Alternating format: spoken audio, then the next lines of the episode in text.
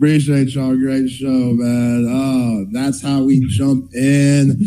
Oh man, that's what you get here on Texas Sports Unfiltered. We have a lot of fun on every single one of these shows, and I got my man with me for another week because Chip Brown is out today. He had a golf I don't know, schedule. You know, Chip, he's all over the place. The dude works hard. so I let it roll. I let it roll. He's been in the game a long time. He's covered a lot of sports, a lot of big time stories. So he deserves to, you know, enjoy the fruits of his labor every right. once in a while. But man, Rodney Rodriguez, Double R with me Dude. today. Chaos Theory doing that double shift overtime. Appreciate you riding with me today from one to three. We're gonna have some fun. How you doing, my man?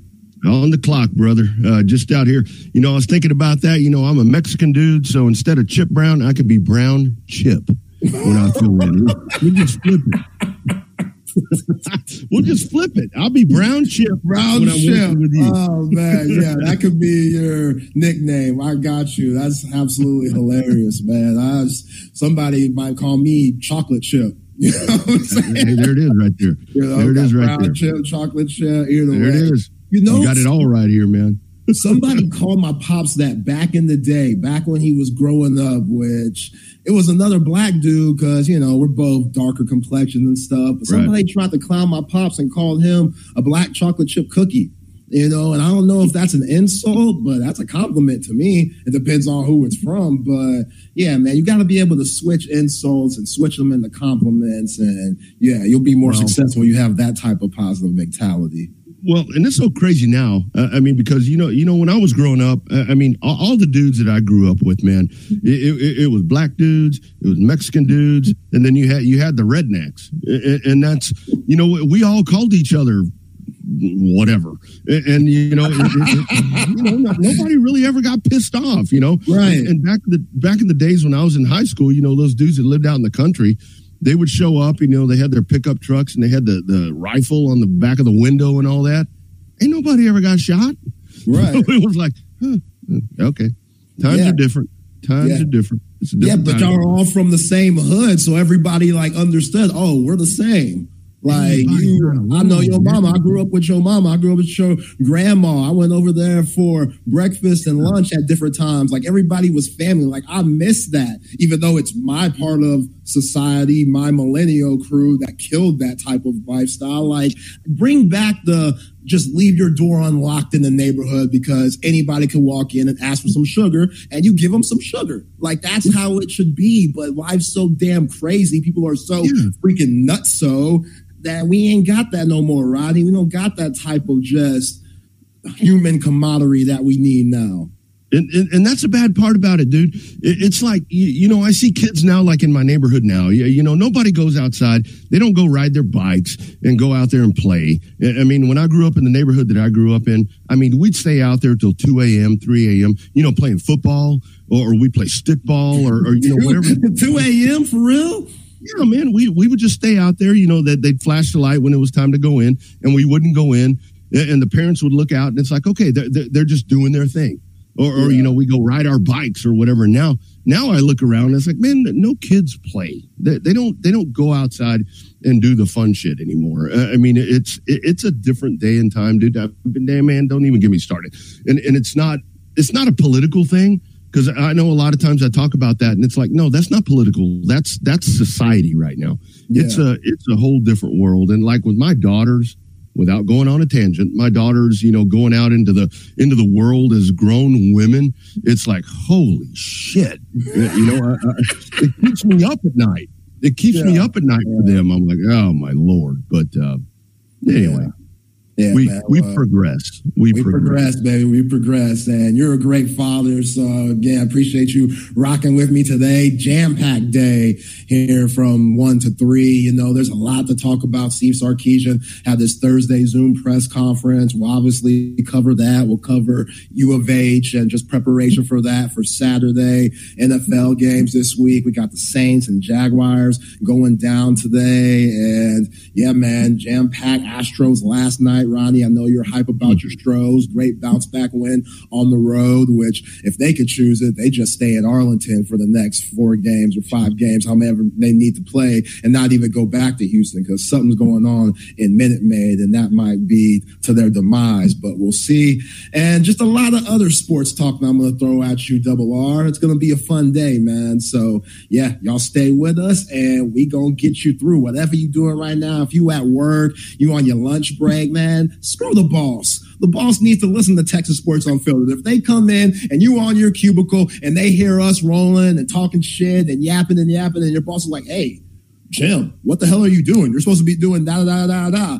Tell your boss, yo, man, you need to listen to this right here because this can help you out from maybe, you know, being so uptight. You know what I'm saying? That's what we're here for. That's what this spot, uh, this spot is here for, man. And yeah, I'm hyped. I'm really hyped today. Like Steve Sarkisian got me pumped up in this press conference, man. What stood out to me was he said this team's angry. He said this squad is angry. The squad practice pissed off all week. He said they had three really good practices Tuesday, Wednesday, and Thursday. And he talked about them going ones against the ones, you know, first team versus first team on both sides when they're doing third down drills. And he said that he looked at one of the refs that they had coming in to, you know, keep everything calm and stuff, make sure guys aren't throwing elbows and, you know, throwing punches. Cause hey, in a way, that's kind of what I want. And I'll get to that point in a little bit. But Sark t- told that ref, hey man, our kids love to practice. They love to practice. And man, I hated practice, Rodney, and I never, you know, I I had one year at the college level and I got redshirted, so I never officially played a college game. We had like little scrimmages and stuff that we were yeah. allowed to play in, but they weren't technically college games, so I never lost my red shirt. But I hated college practice, and I hate one thing that I can't stand. It grinds my gears so much because only football players say this. A lot of football players that used to hoop say this, and I kind of get what they mean, but also I don't. They say that, oh, basketball practice is fun, football practice is hard. I'm like, where'd y'all hear this? Where'd you experience this? Because every basketball practice that I had, probably 80% of them were brutal, were tough, made you yeah. question, man, how much do I want this? Because when you're not touching the ball and you're just doing defense the whole time and your coach is pissed off because y'all just got blown out the week before, like that ain't fun. Ain't nothing fun about that. And I get in football, you're out there, you know, it's a lot more physical, obviously. So you're out there getting bruised and beat up and hurt and stuff. And yeah, that's not fun. But nah, man, y'all need to get out the stigma that basketball practice is fun compared to other practices just because y'all look at basketball a different way. Depending on the coach, it could be horrible every time. So the fact that you're here and start talking about this football team and talking about how much they like practice and being there and being around each other, I think that's huge for these next six games leading into a Big 12 championship, hopefully, because that's the mentality you have to have. You have to know that, hey, we train all year long, almost 365 yep. just to prepare for four months. That's it. Like we're already halfway past the season. You and I talked about, you know, the awards for or the grades, excuse me, for the halfway mm-hmm. mark. Like football season goes by so fast and it seems like it's such a long buildup until the season yeah. begins. But when you're in it, hell, we're already in week eight of college football. So that should show you how fast it goes. And yeah, you got to take advantage of every opportunity in every situation. And the fact that this team is focused, refocused, and could have these tough practices and that they're pissed off and angry, they should be. They should be. Because this team was looking to go undefeated. Every team is looking to go undefeated. And Oklahoma, they fucked that up. They fucked that all up. So what you gonna do? You're gonna take it out on Houston this week, and that's the type of shit I like to hear. And that's really the main thing. I'm glad that this team is pissed off. I mean, they need to be. I mean, I mean, because that, that's a whole thing, you know, that I go back and I, and I see this where a lot of people, even though to me the Oklahoma loss, yeah, it was a loss, but you know, is it that really? Uh, is it a bad loss? Yes, but it doesn't. It doesn't totally detour your goals, and that's something that we talked about on the chaos theory to where everything is still right in front of you. It's all still right there. If you're able to get through this, you know, the, the rest of the Big 12 schedule, take care of business, play them again and beat them. Everything is still right there in front of you. And, you know, the other part of that is, I mean, I like that sense of urgency because, I mean, everything right now, Zay, it's different. It's different right now to where, I mean, style points and all that shit's going to count. I mean, you need to get out here, come out here and drub Houston. And and as the season goes on, and, and I mean, I, I hate that for the team on the losing end of it, especially when somebody's physically superior to you or the talent is just that much better that you have to go out there and you just have to beat them into the ground. But that's college football right now because it is. It's all about style points. You got to get out there because you're you're getting doubted. I mean, it's the whole Texas mystique that we've seen over the years to where it's like, is Texas back? All this happy horseshit that, that, that comes up. Well, you know, Texas lost to Oklahoma. They still can't get over the hump. Well, you know what? Everything is still right there in front of you. And you, you have everything in place to just come on a, just take care of business, man. Um, th- th- there's nothing, there's nothing on this schedule realistically in front of you that should throw you off. And that's where we go back to where you're talking about this team being pissed off, this coach, this coaching staff, putting them in the right mindset. And, and, you know, back to what you're talking about right there, Zay, when it comes to like basketball practice and all this, I mean, I know a lot of folks don't like soccer and they're like, oh, soccer sucks. You know, forget those guys. I mean, they're, you know, whatever you want to call them them bastards are out there running around a hundred yards, just up and down and up and down. Yeah. You you you tell me soccer ain't shit. Um, you go do that. My fat ass ain't gonna be able to do that, you know. And, and that's kind of where it goes back to basketball. I mean, you got. I mean, it, it's up and down the court and nonstop, and, and that shit is brutal on your body. And you know, back in the days of two a days of football and all this different stuff, yeah, you know, whatever. But I, I would see the basketball team in there working, and I'm like, holy shit, are you yeah. kidding me? That's crazy. That's oh. crazy. Yeah, sometimes there ain't no smile in that basketball practice. You no. want that. And yes, there are coaches that have f- more fun practices than others, but yeah, man, every practice when you're playing high level sports is hard because in order to be good, you got to go through some stuff. You got to push yourself to the limit. That's what it's all about. And, you know, you make some great points there, Ronnie, because for this Texas team, I think that. I think that they let up against Oklahoma in a way. Going back and just watching highlights of that game again, and just seeing, you know, this goes with the coaching staff too. They just took that team lightly to me. And there's no excuse for that in that game with where you are. There's no excuse for that.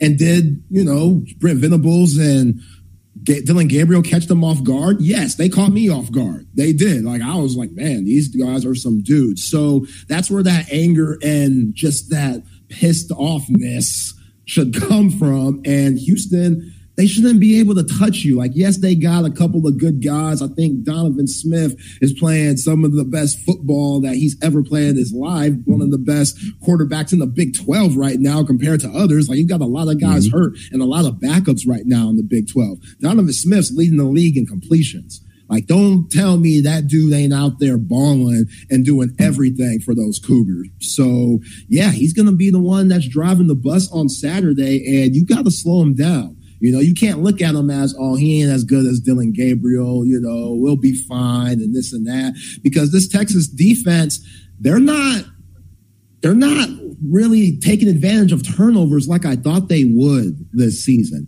And we talked about those edge rushers and kind of, you know, what we expect from them, but they've been really quiet as of late. Like you haven't heard Barryn uh, Sorrell's name called very often lately. You haven't heard Ethan Burke's name called very often lately. So it's like, you know, and again, Dillon Gabriel was getting that ball out of his hands so fast that T'Vondre Sweat, Byron Murphy, even the interior line, those guys weren't able to get to him. But still, like, that's how you get those interceptions and stuff with the pressure that you provide, making the quarterback a little antsy, making them get out of his comfort zone and get out of his mechanics and stuff, things that he was taught when he first learned the game. And you want them to play a little just out of control. But if they're in control, if they're able to drop back and and all of well, not all of, excuse me, majority of U of H's yards down the field come from short, uh, short yardage throws, the dinking and dunking.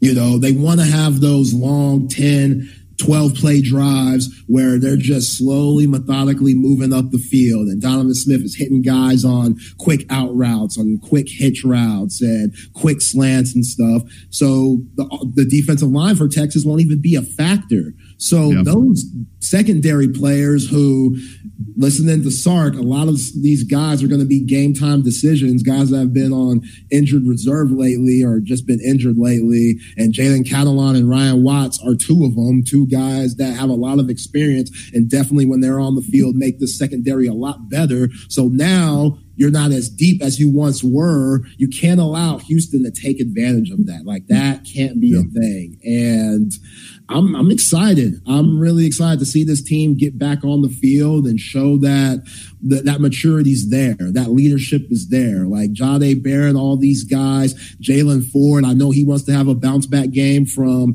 in my opinion, probably the worst game he's ever played as a Longhorn. Which that's horrible timing, Double R, because yeah. this is the Red River Shootout. Like you have the worst game of your career, that ain't good. Which he probably yeah. had some games as a freshman where he wasn't the best just because he didn't have the experience. But Jaylan Ford being at this level, first team All Big Twelve, that Red River shootout game was the worst game that 41 has ever played, and I can't put all the blame on him. The dude played every single snap.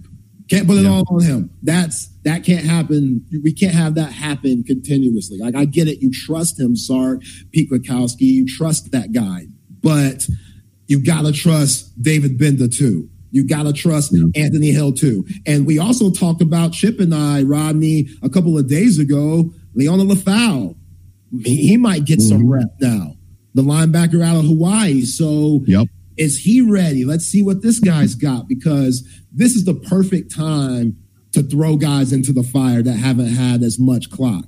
You know, I heard uh, uh, answer a question about Johntay Cook getting more playing time, and he talked about it in the Oklahoma game about Johntay wishing that he would have got him more out there. Well, Houston is the perfect team to let some of these guys that haven't had as many reps get some playing time so they can get their feet wet against the team that shouldn't even be in the same ballpark as Texas. So I'm going to look yeah. to see that on Saturday. Like I want to see those young guys get in there and some of those older guys, like it's still a long season. You still got a lot of games to play. So, you know, the players that are beat up right now, mm-hmm. Jake Majors, he ain't going to play. I know that Sark talked about him practicing today. I, if Jake Majors plays, then Sark we have a serious issue because that's mm-hmm. ain't no mm-hmm. way with what we saw and what we've heard that dude should be playing. Plus, you should be able to trust your offensive line a little bit more. I'm good with Connor um, Robertson jumping into the fold right now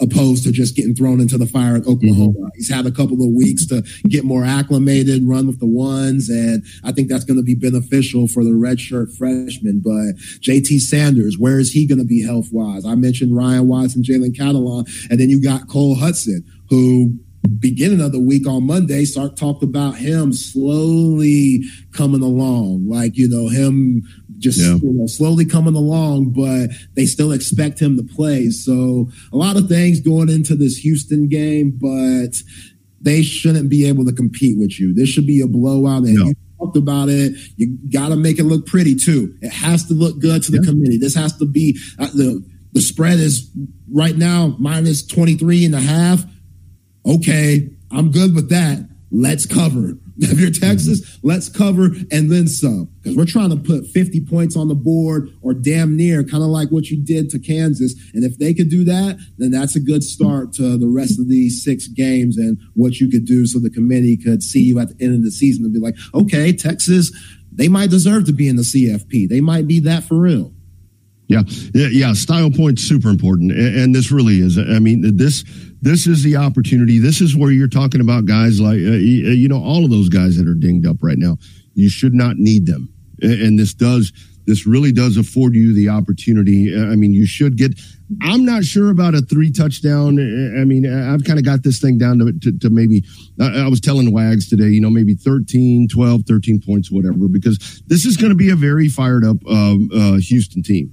And and I was talking about that this morning because I know the conversation on, on, the morning show this morning was this is a really big game for Houston. I mean, because, and you know this, you know this as well as anybody, where you're going to have all of these recruits that are coming in. It's a very small amount of people that get to go to Texas, Oklahoma, USC. I mean, whatever the case is. I mean, if, if you get these recruits in there that, that come in and Houston can dazzle them now being a part of the Big 12. And, and, and I said it this morning, they should have wore those damn Houston Oiler uniforms this week. Because oh, no. they would look good. They would look good. I mean, maybe that's something that, that, that you could have done right there because you're trying to impress people. And I, I think um, this is big for Houston, but if it's Texas, you just go take care of business. I love this comment. Do I need help carrying my backpack? this is obviously someone that that has seen me at a race because I man, I go roll up there. I'm carrying all these backpacks and shit. You you would think that I go up in there to a to a race and I'm like you know work for Fox or something. I've got all this shit you know trying to look legit. But yeah. um, you know back back to this right here. I mean this really is this really is a just just go take care of business. I mean um you, you know, and, and like we were talking about on, on Chaos Theory the last couple of days, you know, you know what Houston's going to do. They're going to go back and watch that OU film, and you know that they're going to come out. They're going to be high tempo because that put that Texas defense back on its heels, and they're they're, they're going to try to exploit that. And and I think that's where you know the Texas, uh, you know Pete Kwiatkowski. I mean, these guys need to come out. You know it's coming. You know it's coming. I mean, uh, so just be prepared for that and just assert yourself. And, and, don't don't come out stumbling out of the blocks. I mean, it's like I, I want a strong start, man. I want a strong start. That that that's what I hope I see in the first quarter, not the first half. In the first quarter, come out, be aggressive on both sides of the ball. Yeah, yeah, I agree. And you know, I don't want to see no shootout. I mean, say what no, you want no, about Houston, even though they've struggled in their fair amount of games this season, they're 53rd in the nation when it comes to success rate through the air. So they're passing at a very high rate. And Donovan Smith and Houston, they're 22nd in the nation in passing attempts. So mm-hmm. their run offense, it ain't there if it is there, it's Donovan Smith who has over 20 carries opposed to their starting running back Jenkins. So it's Donovan Smith and then the rest of the crew. Like it's Donovan Smith and the Houston Cougars. That's the way they use him. Yeah. That's how you yeah. gotta look at him like that. Cause that dude, he's what makes them go. And going back to just talking about turnovers, which Texas is 51st right now, tied with a few teams. Oklahoma's number one for enforcing turnovers. They're mm-hmm. number one. And Sark talked about it today. And, you know, he talked about just each situation's different. And he went through all these examples and stuff. It was a lot of George Costanza, yada, yada, yeah. yada. Yeah. And like, yeah. I, I was just like, okay, dude, like, I get what you're saying. Those points are very valid. Just do it. Just, just yes. make it happen. Yeah. Like, when you get yeah. to the quarterback, strip sack fumble, like, that should, like, can we watch some Khalil Mack tape? You know what I'm saying? Like there's so many guys that you could watch. Ethan Burke talked about his guys, Maxx Crosby. That dude's one of the most fierce animals in the National Football League playing for the Vegas Raiders. Like he's all tatted up and stuff. People might get him confused for somebody of white trash. I just think he's thugging. That's just how he is. Like he brings that bad boy, you know, kind of just like an Undertaker, you know, mystique yep. that that dude has. So Maxx Crosby, nasty. Yeah, nasty. I mean, just yeah. nasty. Like I mean, you saw how he did Patrick Mahomes. Like he was pushing them after the play yeah. and stuff. You need that. Yeah, you pissed off. That. Pissed I mean, off. Like it's okay to yeah, it's right. okay to be pissed off. Uh, I mean, I, I, know that the game has changed to where you know you you know hitting and everything has changed. But I mean, just be pissed. Let, let's go to early in the week. Let's go to early in the week where Sark talked about how you can be better, how they can be better on defense. I think defensively, you know, we, have played really good football on the defensive side of the ball. Um, but naturally, as I as I look at our uh, ourselves defensively, an area where I know we can improve is we've got to take the ball off of people more, and we've got to attempt to take the ball off of people more. You know, we um, we've created some interceptions, but we really haven't knocked the ball off of people and created turnovers. And I know we're more than capable of doing it, but sometimes it's like anything; things can get lost throughout the season, and we're trying to defend the run and defend the pass and all the different things. But we have got to continually, as a staff, emphasize getting the ball off of our opponents. Um, so that that for sure is something there. Uh, I love the fact that we're we're attacking the kicking game the way that we are uh, on special teams. And, you know, we, we blocked the punt last week. I really think we should have blocked the second one. We just kind of slipped and our angle got off. We've been really close on the field goal game of blocking kicks there. So um, I, I like that. But, man, I think we can be even more effective on special teams. And so that's like anything. We're constantly trying to push our guys, but to push our players, we have to push our staff, right? Our staff's got to keep working towards those things as well. So, all in all, um, I'm pleased uh, with where we're at at this point um, in all three phases, but also know we can be better, and and that's our job then to motivate the guys to continue to improve now in the second half of the season. You think? Yeah, I mean, I mean, he knows. He knows they need to do it. It's just applying that. Like, why is it getting lost? That's yeah. that's what that's what sticks out to me. He says sometimes throughout the season things could get lost. Why? You're getting paid way too much money. Your coaching staff, everybody making six figures or over, getting paid way too much money for those things to get lost. Which I don't know about you, Rodney, but I've been watching football for a long time. Forcing turnovers is kind of important. That's what I've seen. Just, you know, my 32 years of living and probably watching football for 27 of them. Usually when the team that forces more turnovers usually ends up winning. I don't, I don't know. Like it's not really rocket science or anything. So when he says it gets lost, that should never happen. Like you should be coming to the sideline like, hey, number so and so, he's holding that thing a little loose. If he does that in your vicinity, make him pay. Like those things mm-hmm. should be talked about. You know, and I get it. There's just so many things to focus on. Like, I don't want to be arrogant in that thinking. Again, I've never been a college football coach. Hell, I never been, closest thing I've been to a football coach is when I coached the flag football team that was 10U. That's about it. And we won every game though, Rodney. We won every game though. Your boy, we were, we had four plays. It was like, it was thinner than Denzel Washington's playbook. And remember the Titans. You remember that green little thin playbook? Oh, yeah. The oh, racist assistant coach tried to clown him on. It was thinner than that. But hey, it was effective. And I let the guys know, hey, y'all ain't throw, y'all ain't run this right. Hey, little center that you want to play running back. Well, you better know what the running back does. Like I was letting them know everything. And that was very minor because it's 10U flag football. This is big time power five college football, but this is Texas. So there's a standard that you're held to. And again, in a way, we're nitpicking because this team is five and one. Like you said earlier, they have everything in front of you, but you nitpick championship quality teams because in order to get to where you want to be, which everybody wants to get to that high that they had back in 05 when VY was taking the snaps, you got to do little things and make them big things. And Peanut Tillman, Derrick Johnson, like why all the linebackers should be watching DJ film.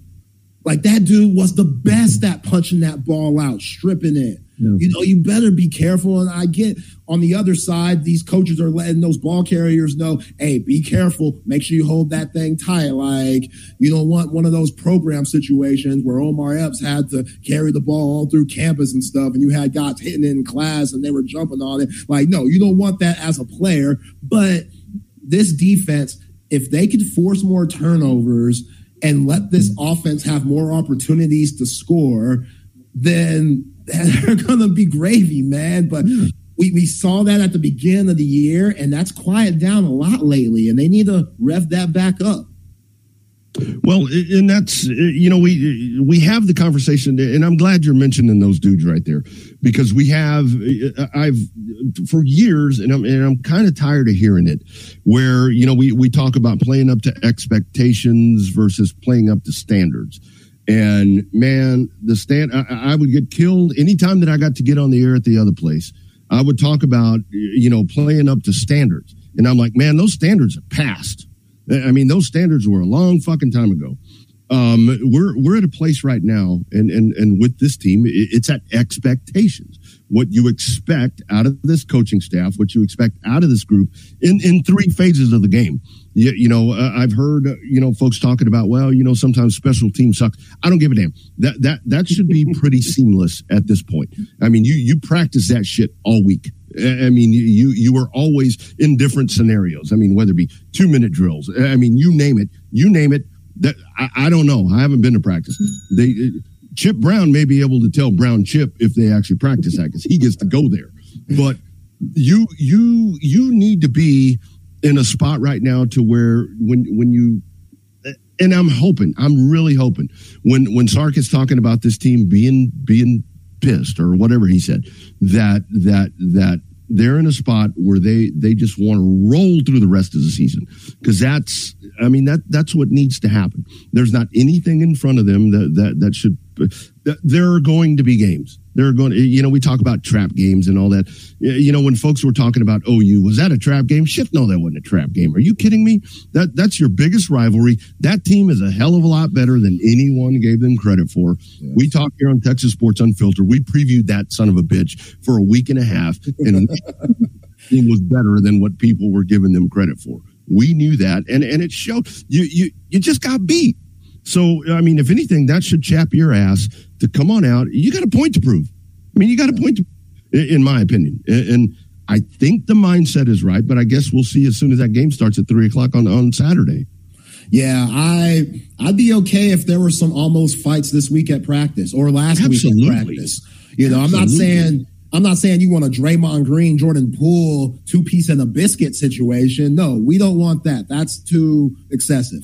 But if you could get one of those, hey man, this is your this is your job. You're not doing your job type of moments, and the other person snapping back, hey, don't worry about me. Do your damn job. Like, and then they get in somebody's face and we have to break them up. Like, I need that. I need holding guys accountable you know, not just from the coaches, but from the players too. Like, and that's just the built up anger that you're talking about when you see Danny Stutsman and Brent Venables laughing and trying to make money off of your expense with the NIL shirts. Oh, Oklahoma fears God, Texas fears Oklahoma, all that bullshit. Yes, I am living. I'm living now. And I really don't have a dog in the fight. I want to be as objective as possible, but I do love this city. I do love the university, but I ain't playing. And that pisses me off. Yeah. That grinds my gears. That boils my skin because I'm like, yo, these dudes, they cocky with it. They they think they're better than you. Straight up. They think they're better than you. They probably feel. I saw Brent Venables in the presser this week. He's smiling, laughing, everything good because they know they have a cake schedule. So if they went out, they're in the CFP. They in your spot. Winning another Big 12 to what the three that you got. Come on, man. Ain't no way you're going to let that slide. So, yeah, players holding each other accountable. Shout out to uh, Rue's uh, Goofy company yeah. growing. Yeah, shout out to our guy there. Got to hold these guys accountable, man. And if they do that, then again, we shouldn't have any problems with this team on Saturday. Exactly. You, you know, we, we we can sit here and break this thing down and talk about talk about the things that Houston does well. But when it comes down to the bottom line, I mean, it, it's just, talk, talking about playing to expectations. We, we, we shouldn't, you shouldn't be overly concerned about this. I mean, because, and that's not to sound like an asshole or an overzealous Texas Longhorn, you know, fan, enthusiast, whatever. You should not be concerned about this. You know, uh, I've said it at nauseum, Zay, on, on our show on, on the chaos theory is where we keep talking about Wyoming. You know, Wyoming. Well, they struggle with Wyoming. Well, that fucking team was pretty good. Yeah, uh, is good. I mean, yeah. is good. I mean, it's one of the. So, so let's get one more cut. One more cut, and then we'll be done with all that shit. No, hey, hey, keep we keep playing cuts, man. I'm good. I appreciate you getting those for us. No, man. So, so, so here's Sark earlier in the in the week talking about playing with an edge, which they should. You should come in. You got a chip on them shoulders right there. Here, here's Sark talking about playing with an edge right now, coming off of the bye week. Our best, you know, and I, I said this coming in the season when we do play with an edge, you know, when we when we do play with a chip on our shoulder when we do when we play like we've you know we've got something to prove. And I, I think it goes without saying we've got something to prove uh, in the second half of the season. Um, and we know they're all going to be very challenging games. Like I said and it starts this Saturday at Houston. They're going to be excited for the ball game. Uh, that was a big win for them. And like I said I think they've improved each game as, as they move forward. So we got to make sure that we get our, our mental intensity right. And that starts in practice. That starts in our meetings, uh, that we're really dialed into the details of the plan of, of which we're doing so that we can on Saturday at three o'clock go cut it loose and, and play our, our style, our, our brand of football, which is loose, uh, which is confident. Um, but you can get you get that way because of your preparation, and um, we we got to make sure that we have that edge starting this morning and then carry it on throughout the week so that we can perform that way on Saturday. Yeah, there you go. I mean, yeah. is is that the style? I mean, I guess we'll find out. I guess we'll find out at three o'clock. I mean, I hope that's the style. Yeah, I mean, I really hope so. Right. Yeah, and you know, I'm more worried about the defense in this game than the offense. I think not having or potentially not having Ryan Watts and Jalen Catalon could be a little bit of an issue just because Houston their main focus is their offense. Their defense is atrocious. They're last in so many different categories. The only big time player they have is Ceaser, which he'll get drafted, the edge rusher, but they're secondary for U of H. They're in the 90s and multiple stats when it comes to their passing defense and then the hundreds and others. So they, they have a hard time uh, stopping the run too. So the offense, even though they've had their red zone difficulties and obviously we'll be paying very close attention to that when the horns do get you know, inside the 20, but I'm not too worried about them. I am worried about the defense a little bit more, specifically the secondary with those guys, mm-hmm. two guys that I just named that might be out because those wide receivers for Houston, they ain't no scrubs. You know what I'm saying? When TLC made that track, T-Boz, Chili, and Left Eye, they weren't talking about them. Them no scrubs, yeah. man. Like yeah. those dudes, Matthew Golden, tough. Manjack, yeah, yeah, yeah. Manjack, Man Jack's big. That dude's borderline like tight end. Yep. Oh my gosh, like I, I, think he's bigger than 202. That's where he's listed at 6'3", 202. Mm-hmm. That dude, I I say dude's about 215 or so. You know, playing majority of the slant, and then you got Samuel Brown and you know Stephon Johnson who caught the hail mary. So those dudes, especially with the way they play, you know Donovan Smith having to worry about his legs the defensive line, the linebackers, they cannot have those gaps open to where he could scramble in because those instincts are going to come into play. Like Donovan Smith, even though he's listed at 240, you have Jaylan Ford and some of those defensive players talk about earlier this week. Homeboy might be 250. Like, yeah. damn, 250 at quarterback. It's like LeBron playing quarterback. That's insane. So yeah. he's a tough dude to get down. And we obviously saw that in 2022 when he was at Texas Tech and he got six out of eight fourth down uh, uh, conversions, majority of them with his legs and that big time, like fourth and 18 or, you know, fourth in the teens and stuff. Like Donovan Smith, he's going to come in very confident and you can't give this team any type of life like 0 mm-hmm you know, and hopefully the two weeks that they've had to regroup and get healthy, hopefully we see that uh, on Saturday. But yeah, I'm with you. Like this team, they shouldn't even be a factor. And hopefully we see a very non-stressful game from the Texas Longhorns and they can handle Houston, get out of the H and move on to the next. Yeah, Donovan Donovan Smith, his weight on the roster is like me at the doctor's office. He's like, "What do you weigh?" And I'm like twenty pounds under. You know, when I when I see that, I'm like, that, "That's some there's no way that." Yeah. I mean, yeah, yeah, the, the, there ain't no way that's right. Yeah. But, uh, I mean, I, I, would love your thoughts on this, Zay, because I, I, talk about this all the time. To where on the offensive side, I mean, obviously we know that that that Sark comes out and, and he's going to sling the ball around. I mean, uh, first down. I mean, count on it. Count on it like you know the sun's going to come up. I mean, first down probably going to be some kind of swing pass or some hitch or or a screen or some shit out to the outside to, to Worthy or somebody. Man, w- wouldn't it just be, especially right now that you got Jonathan Brooks sitting in that backfield right now, that you just come out and you you go old school, man, just jam this shit down their throat, establish the run, and then uh, I mean that stuff is going to open up for you anyway. I mean, with everything that you have out there, and I, I think it, it, matters not in this game. You know whether J- I mean JT Sanders obviously is going to be um, a factor if he's in there. I don't think he should have been in the Oklahoma game. I think that kind of deterred some of the. I think we had that discussion, but yeah. I mean, come on, come on out in the offense. Just establish a run game. Just, just it, it ain't got to be pretty. Just come on out and, and establish, win the line of scrimmage, which you're going to win anyway, and and and just pound pound this thing pound this thing and and and, and make it easy. Yeah, that's what Chip said yesterday. I mean, this defense for U of H, they shouldn't be able to stop Texas on the ground, especially with the way Jonathan Brooks is running. And talk, heard Mike Harge talking about it, like Jonathan Brooks, this Doak Walker Award time. Like these are the mm-hmm. games where you win that award. If you can get around 198 rushing or maybe in the 200s, like those eyes are going to be on you when the season's over with, and maybe get yourself three touchdowns. He definitely has to prove in the goal line, you know, just like the whole Texas roster on their goal line, just efficiency. But yeah, I'm, I'm with you. Let's run the ball early. Like you got to go Owen Wilson. Why? Why are they throwing it? Like why, you know, I, I, get you have your script and Chip and I talked to legendary offensive lineman Longhorn Dan Neil earlier this week, two-time Super Bowl champion, about the script that these coaches try to master every week before the snap. And then uh, the other coach throws no adjustment. Yeah. Different.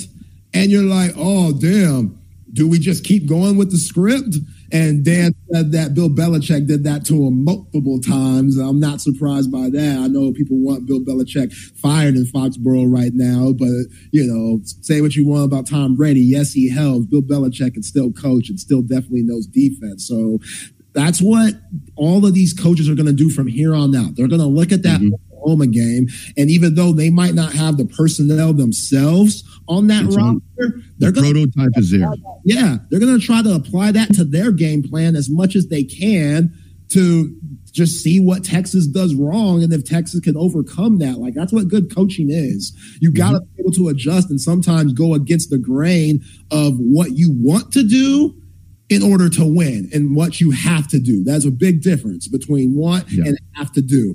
And Sark, I think sometimes in his young tenure here at Texas, now in year three, he gets caught up with that. He gets caught up with this is what I want to do, which, like you said, throw the ball instead of what the defense is giving me and what we have to do. And yeah, I, he's done a lot better with that this year. I think you yeah. can attribute that to the second half you know, changes that we've seen in year three opposed to year two and one. Cause, you know, year one and two, those second half woes. Oh my gosh, you'd be, oh you know, 15 points or so, double digits, putting up 30, and then they'll put up like six or three in the second half. And that just, those things can't happen. So the adjustments, they've been a lot better this season. And we saw that with Quinn Ewers against Oklahoma, breaking the com- uh, completion record after he had those two interceptions. So I, this team just has so much talent, man, and you don't want to see it wasted, especially this last yep. year in the Big 12, because so many of those guys that are on this current 2023 team, they're going to be gone next year. Yeah. So this opportunity, I, I don't think you're going to have as good as a team this season, or excuse me, next season as you are this season. So make that count, yeah. man. Make there's, that count.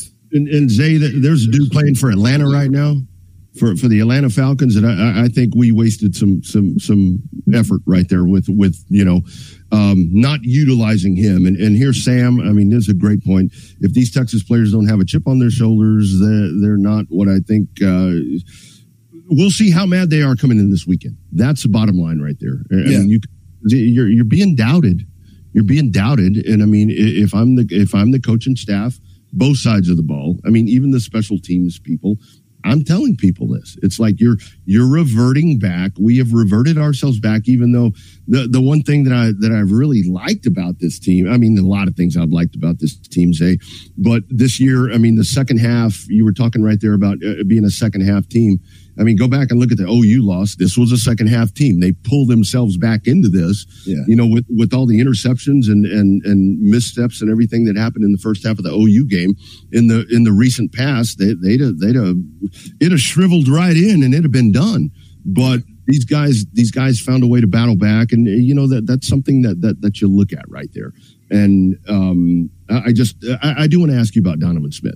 I mean that, that, that really does seem to be kind of the cog in the wheel right here. That's going to really um, dictate what what Houston does on the offensive side. You know, with the defense, mm-hmm. Texas should be able to to to, to handle their business here. But um, Donovan Smith, man, it's uh, the the the dude is really good, and and he may kind of float under the radar a little bit. You know, being there in Houston But man, I think that uh, it's going to be super important to contain this dude because um, when he gets the wheels going, and then like we were talking about, man, he's got people on the outside. He can zip this football around, and they, they get this old they get this old run and shoot shit going, and um, and, and and you're in trouble, and you're in trouble. Yeah, yeah, they want to keep Texas offense off the field as much as possible. So those short yardage throws that Donovan Smith is best at, they're going to look at that. And we saw, especially on the last possession for Texas, these cornerbacks, they're playing off a lot. Mm-hmm. I get it. We're in the age to where nobody wants to get beat by the deep play. You see in the NFL, the scoring has really dropped because everybody is playing those safeties so far back. Everybody's playing so uh, uh, these wide receivers so far off because there's guys like Tyreek Hill out there who are still going crazy, but they're playing so far off, and then they're trying to once they get into the red zone, that's when they tightened up because the yep. red zone scoring is just so difficult. And they're saying, yep. okay, we're good with threes instead of you putting up six. You know, we'll deal with you know, you dinking and dunking up the field for a while, but once you get into the red zone, you got Patrick Mahomes out here struggling. You know what I'm saying? Mm-hmm. Like that, it's it's tough out here, especially with the way these defenses are playing and stuff. So I I want to see those cornerbacks, Malik Muhammad, Terrence Brooks, Gavin Holmes. You know, if Ryan Watts is healthy, throw him in there too. But if he's not, please don't play him with no hamstring problem. That's the last thing we need. I, yo, hamstrings, those things can linger and linger and yep. linger. Those, that's the last thing we need up in this piece. So if he needs to st- stay out, I'm good with that. But yep. let's, yep. let's play a little tighter. Like trust your work Trust everything mm-hmm. that you've, you know, practiced and every, you know, your technique and just your mechanics and turning your hips and stuff. Like trust those things that you've been learning here because uh, just playing that very passive defense, I can't stand that stuff. Like I really can't, especially against Houston. You know, I, mm-hmm. I understand that we talked about those wide receivers and stuff, but man, you should be able to, knowing what they like to do, knowing they like the short game, you shouldn't make it easy for them. Play a little yeah. tighter, try to jump some routes. Hell, if you get beat one time where it's a, you try to jump something and you overcommit and it ends up turning into a 50, 15 yard game, that's fine. Don't let it happen continuously. That's you don't right. want to have to be consistent, obviously, but I, I, want some chances taken in this game because we already talked about the turnovers and the lack thereof. Take some chances this game. Peanut Tillman, like go for those DJ Johnson punch outs. Like this defense needs to take some chances this game and against this opponent and the Houston Cougars. I think it's healthy to do that. So you could yep. get used to it to when the time comes and you need it in a big game or need a big play, you're used to it because you've done it before. We haven't seen yeah. that these, you know, first six games of the season. I want to see that more in the next six games. And if we do, then this Texas team, they, they still haven't reached their like highest point like no. the highest part of the pedestal. Like they haven't reached that yet. And that's very exciting. Like going back to the Oklahoma game, Rodney, you have nine penalties. You have Jerrin Thompson absolutely smoking the interception that was in his hands in the end zone that would have changed the game. And he had that dirty uh, late hit on Dillon Gabriel. You have three turnovers by your quarterback. Um, you have that horrible goal line stop where you get stopped four times at the one yard line and you lose by four. There ain't no moral victories in this thing. Ain't no way I'm going to talk about any type of moral victories no. for the University of Texas. But I do see the light at the end of the tunnel and I try to be as objective as possible. You only lose by four with all that crap that went wrong in that game. That should show you that you're a pretty good ball club if you don't beat yourself and you have everything in front of you. Isn't that the whole thing right there? Where, where so many people uh, are they're, they're going back to that to to that you know four down territory down there and, failing uh, you know on the goal line failure, and it's like oh you know that was the turning point of the game. No, the turning point of the game was you dug yourself in a hole to get started. I mean that's that's usually when you watch these games, these high intensity games right there, er, like like that. When you turn the ball over, when you give them the opponent opportunities to capitalize on your mistakes that's when you lose it. Uh, in games like that, in the Oklahoma game, you don't lose it in the fourth quarter. Like I was talking about right there, you did a hell of a job to get your ass back in the game. Um, because uh, you know it was it, it, it, was going to be a struggle, and, and, they did. They dug themselves back into this. But uh, again, Texas also. I, I, love what you said right there, Zay, about because you are starting to watch this, and that's what's so weird nowadays is is with with you know zone reads and these these high in, intensity and speed offenses man, I love the fact that you're starting not, you know, not not my teams, not the teams that I, uh, you know, choose to to to be a fan of. But man, I love red zone struggles. To me, that's like okay, that that that's kind of bringing football back a little bit. And this is where I go back to, you know, get under center, man. Uh, you know, let, us try all that. Get, get a fullback in there. And Texas has struggled a little bit in the red zone, and and there was some some Sark sound on on how to work on the some of the red zone struggles first aspect of it is, you know, we've already watched every series and every snap we've had all year in the red zone. We watched it in sequence of how it actually has occurred in game. We watched it by concept, the different concepts that we're running. Uh, and then ultimately, it's okay, what are we doing to make sure that we're putting our players in the best position to be successful? Um, sometimes a, new style of scheme is in their best interest predicated on what we're getting. Sometimes it's doing what they know really well so that they have answers to the whatever look they could get from a defensive perspective. So there's a lot of levels to that. Then it's looking at the play caller and the sequencing of how I'm calling those plays.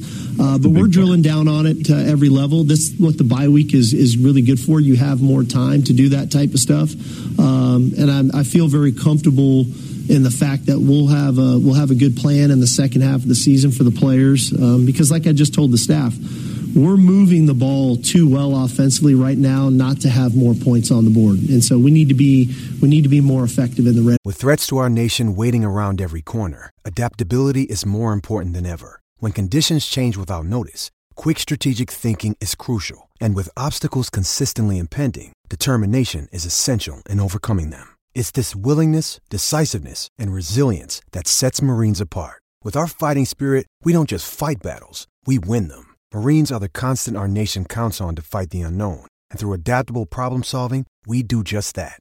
Learn more at marines.com. Area for sure. Yeah. Sounds good to me. He knows. Uh, he needs to take ownership. He does. I mean, I get it. Those guys are playing out there, but Sark, you're known for your play calling. That's why you were brought here to the University of Texas because your play calling is different than others around the nation. So in the red zone, you got to make it count. Like you cannot be third to last in red zone points in the Big 12. That cannot happen if you want to win a Big 12 championship, yet alone a national championship. So, yeah, shout out to Daryl G, man. Texas beat themselves against OU. If Texas finishes how they should, the big fail championship or that big, big 12 championship, I'm sure that's what he meant, won't be the same. Dillon Gabriel was free to throw and run wherever he wanted. And Sam also said they should have blitzed Dillon Gabriel on that last possession where the Oklahoma Sooners went 75 plays and or excuse me, 75 yards and five plays, and Terrence Brooks also had that pass interference call. It was due to not doing that, was due to Dillon Gabriel getting loose and running in those gaps and being afraid if you bring too many guys that he'll find, you know, those gaps again, or he'll just throw it out of there. Like then Gabriel did do whatever he wanted. It was too easy for him.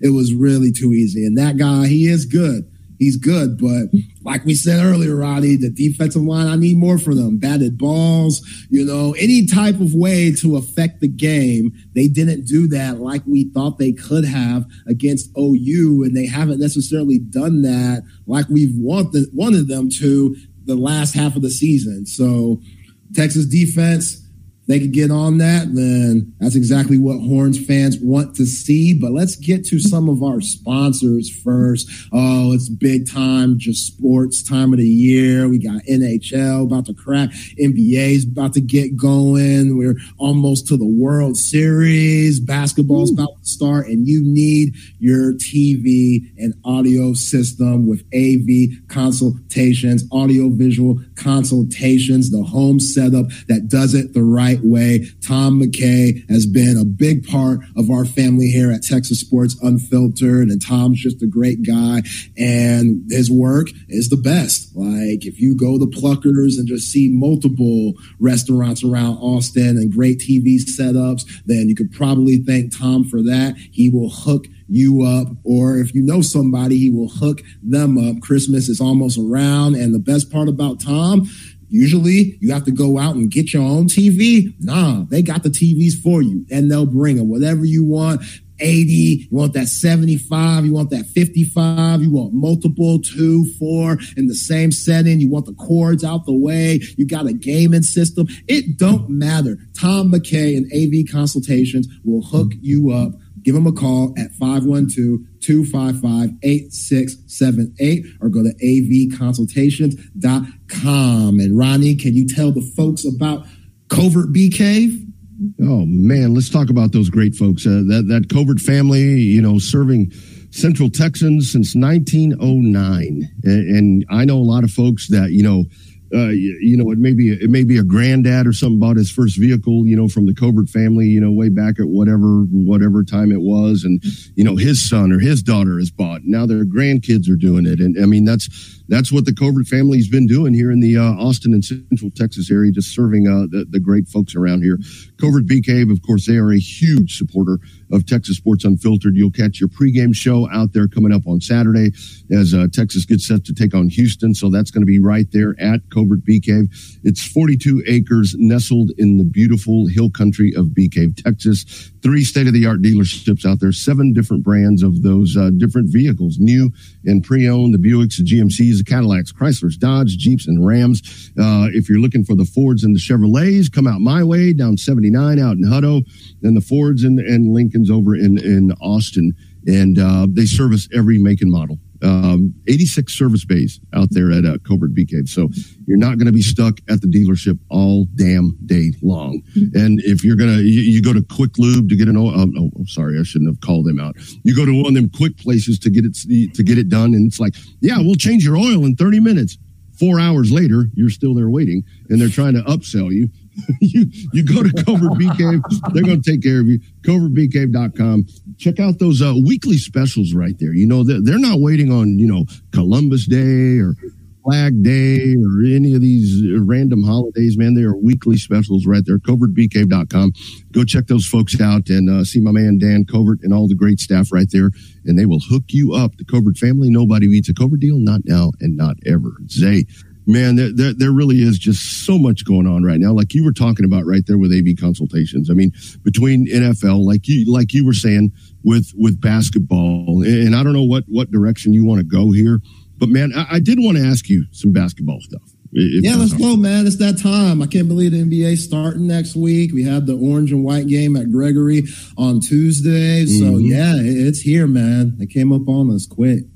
Dude, I, I, I really want to know I, I really want to know. I mean, because we see we see a lot of the, and again, I, I'm a I'm a tried and true Spurs supporter. You know, for a lot of years I have been. And man, I, I, have been waiting for the opportunity to ask you. I, I want your thoughts, and, and, you feel free to take as much time as you want, dude. With with with Wemby, um, I watched him. I watched him last night. I watched him last night. I watched him. I think it was last Friday night.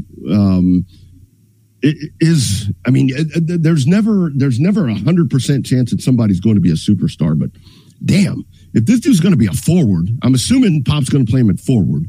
Uh, I mean, but I mean, he, he looks like a center. I mean, I don't know. Is this dude going to live up to all of this, man? Because I, I don't see how he's going to fail, man. This dude really seems like the real deal to me. Yeah, I mean, it's amazing. Like I know you saw the video I put up yesterday yes. he put it between the guy's legs. That Rodney been watching hoops a long time. I was my name's Isaiah Jordan Collier. I was named after Isaiah Zeke, Bad Boy Thomas, and Michael Jeffrey Jordan. I've never seen anything like him before, any or anything close to him before. You got to think about all those guys that are around his height that have been in the NBA, the Ralph Sampsons, round 7 4, Kristaps Porzingis, who I think is going to have a really good year in Boston this season, the Shawn Bradleys, you know, all those guys. And he's that Ralph Sampson, I think, is probably the most skilled out of those three guys that I just named. I think Porzingis, if he didn't have all the injuries, we would see a different version of him than we do now. I know Mass fans yeah. hate to hear that and probably don't agree with that awful tenure that he had with Luka, but I, I blame a lot of that on Jason Kidd. And plus, Luka, just his style of play didn't really fit with what Porzingis is. But Victor Wembanyama, man, I just the, I don't think he has a weakness. I guess the only one would probably be strength. It's going to be interesting to see him go up against Nikola Jokic because Nikola Jokic has no weaknesses. The Joker, like that dude's offense, and his defense is underrated too. That's like Joker's defense, he's really good at stripping the ball and being in the right place at the right time. He's not going to do any Dikembe Mutombo, no, no, no block type shit, but his basketball IQ allows him to be a solid defender and not really get abused. Even on pick and rolls, he's good. So if that matchup's going to be like, I'm definitely going to have to see the first Spurs Nuggets game because I got to see him and like him against Giannis and just other guys mm-hmm. that are around seven foot that are, you know, superstars in the association.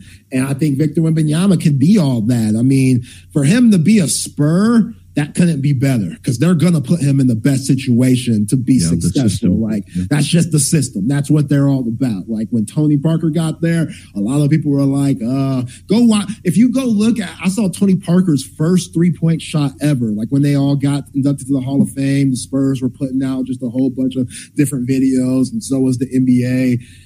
They showed his jump shot to where it was and it looked like, a high school kid at PE, like just throwing some crap up there, like just a weird release. His stance was weird.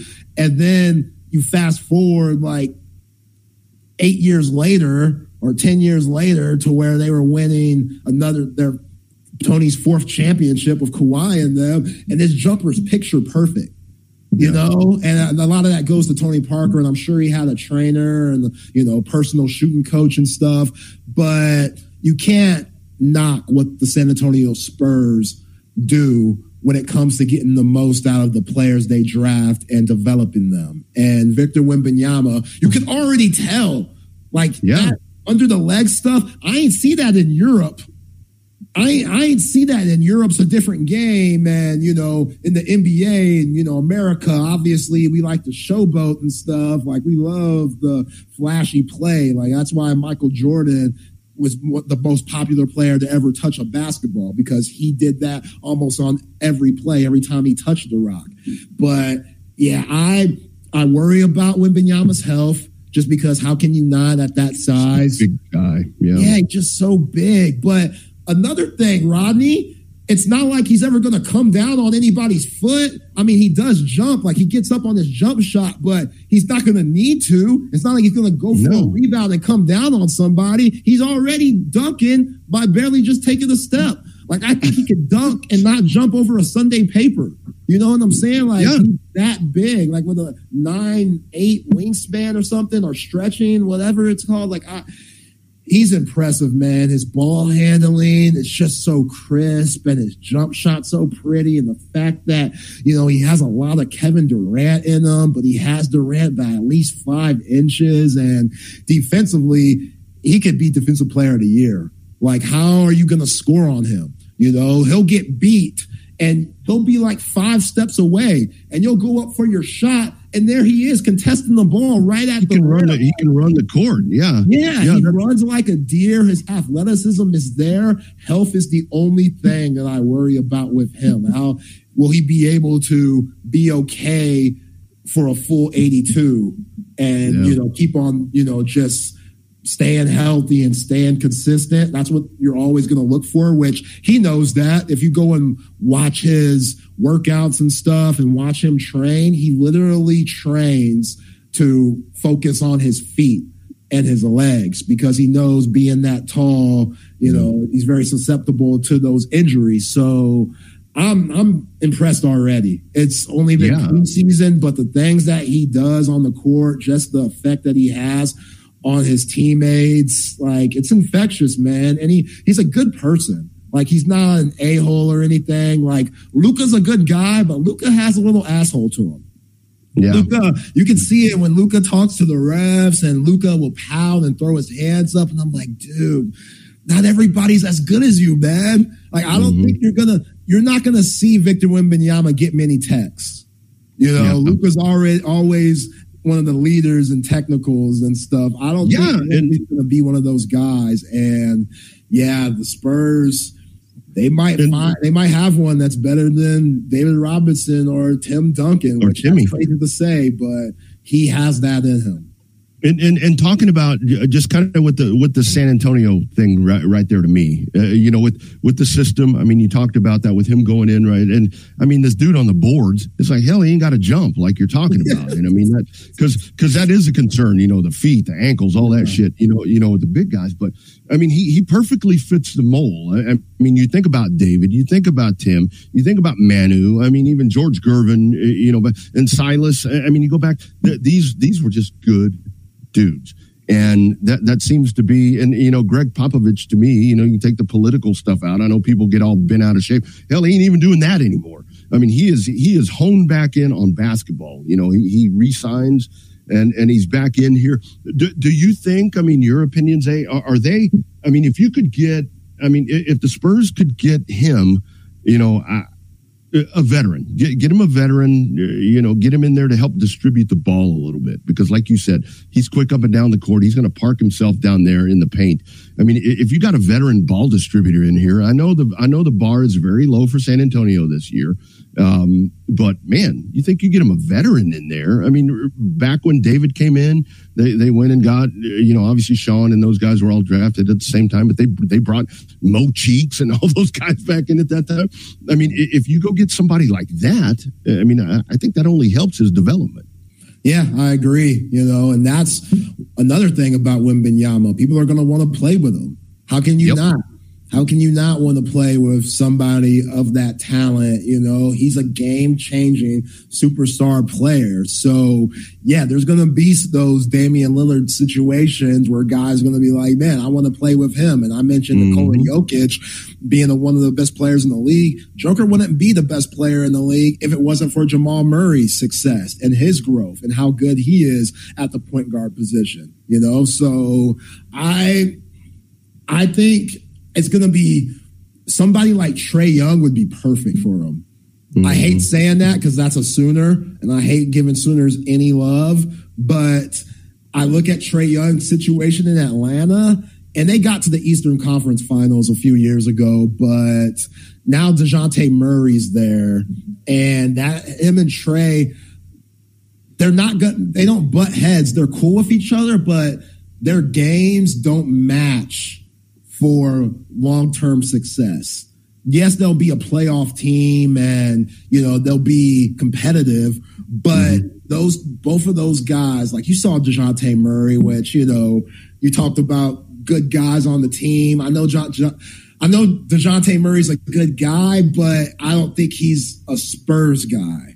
You know, they I've seen them in different interviews and stuff, and seeing them talking. I'm like, oh yeah, they, you you got a lot of Stephen Jackson in you, bro. Which there's nothing wrong with that. But if you're the Spurs, it that could be a little controversial, and that could you know they could butt heads those type of personalities and you know SA. So I yeah, I don't know who that guy would be right now, but you're gonna see it you're going to see guys go in free agency and they're going to look at San Antonio as a very good market because I mean, Wembanyama, he is that. And shout out to our Coda text line, 512-222-9328. Somebody said Quin Snyder had the same problem with Donovan Mitchell and Rudy Gobert in Utah. Yeah. Yeah. Those guys butted heads. Like, And I don't know if it was the COVID thing or what, but like when Rudy Gobert was touching everything and stuff, and Donovan Mitchell was pissed, and yeah, that that didn't work out in Utah. But you got those guys. Like it's it's the NBA. There's so many divas, man. These guys are getting paid so much money. James Harden ain't even in Philadelphia for practice right now. That's. Right? That's what I wanted to ask you. So, so I, I, saw that he wasn't in practice, and and and it's like, well, maybe back to the Rockets. I, I mean, the, the, dude wants to be in Houston. Apparently, he's like it, it, it, strip club legend in Houston. I mean, I mean, what what what do you do with this guy, man? It's like, can you just go away? Just just yeah. fucking leave. Just go away. I mean, here we go again. And, yeah. and that's one of the things that drives me crazy about some of these guys, where it's like, come on, man. Yeah. It, yo, it's hard for certain guys to understand that their father time catches up with you and you lose a step or two. Yep. And having the pride to say and look in the mirror and say, you know what? Maybe I should take a lesser role. James Harden isn't one of those guys. And now that he's in his mid 30s, he's still doing the same things that he did yeah. in his 20s. Yeah. You know what I'm saying? Like, this is when you become the leader.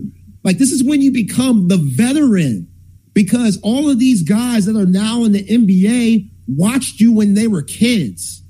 So, and, and I'm not saying James Harden doesn't do that. Like him and Tyrese Maxey, who's the young buck in Philly that might be better than James at this point. Like he had a lot of games for Philly last year where he was the best player on the court.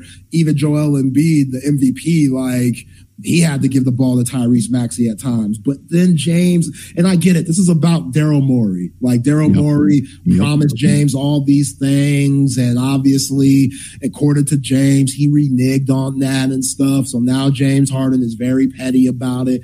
And makes it well known that he's being petty about it and that he doesn't like Daryl Morey. But you're still a professional. And Daryl Morey has a point. Like, James, whatever he promised him, you're not that same player. That's right. So if you can't see that, if you can't see how bad you were in game seven against Boston in the playoffs, then I don't know what to tell you. Like Tyrese Maxey, you're stunting his growth, my guy because you want the ball in your hands all the time. Like I told Chip Brown yesterday, who Chip's a little nervous about Max Abmas, new Texas guard transfer from Oral Roberts, who the last three years in college basketball averaged over 20 points a game.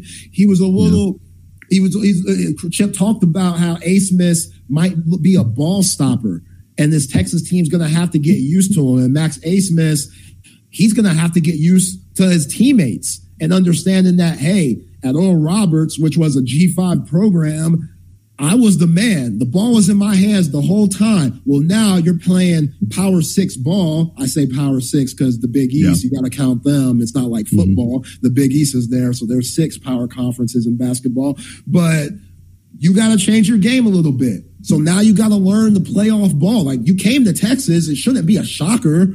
And Max Abmas, he was at uh, Big 12 Media Day with Rodney Terry and Dylan Mitchell. So that's a good sign that, you know, he's that guy and Rodney Terry has trust in him. But you, you got to be able to adapt. You got to be yeah. able to adjust. Like Steph Curry he he'll really be battling with Magic Johnson by the time his career is over. I'm not saying now. I, I, know Steph went out and said that you know he thinks he's the best point guard of all time, and then Magic had to say, "Oh, well, does he have five rings and all these MVPs and this and that?" Like Magic was hot. Magic was petty yep. about it. I appreciate. it. I love some Magic Johnson. That dude has the cure. That man is a legend. So yeah, like Steph he's going to be able to play till he's, he's 40 because he can shoot. He can shoot, yeah. and his stamina is different than anybody we've ever seen come into the association. But Steph's going to realize there's going to be a certain point to where he can't do all that. Got to adapt. Yeah. He'll, he'll yeah. adapt. He'll be like, okay, I know I can still shoot. I'll always be able to still shoot. I'm going to play off ball a little more, yeah. you know, in yeah. order to stick around. And I think that's what James Harden is struggling to deal he with. absolutely will not. I mean, and you said it. It's like the James Harden of. I mean, he's like, dude. I mean, Father Time comes a knocking, and that some bitch he comes quick. And, yeah. and you have to, and that's where I see. Uh, so, so you're talking about Steph Curry, and hold on, Big Magic Johnson. What has he done?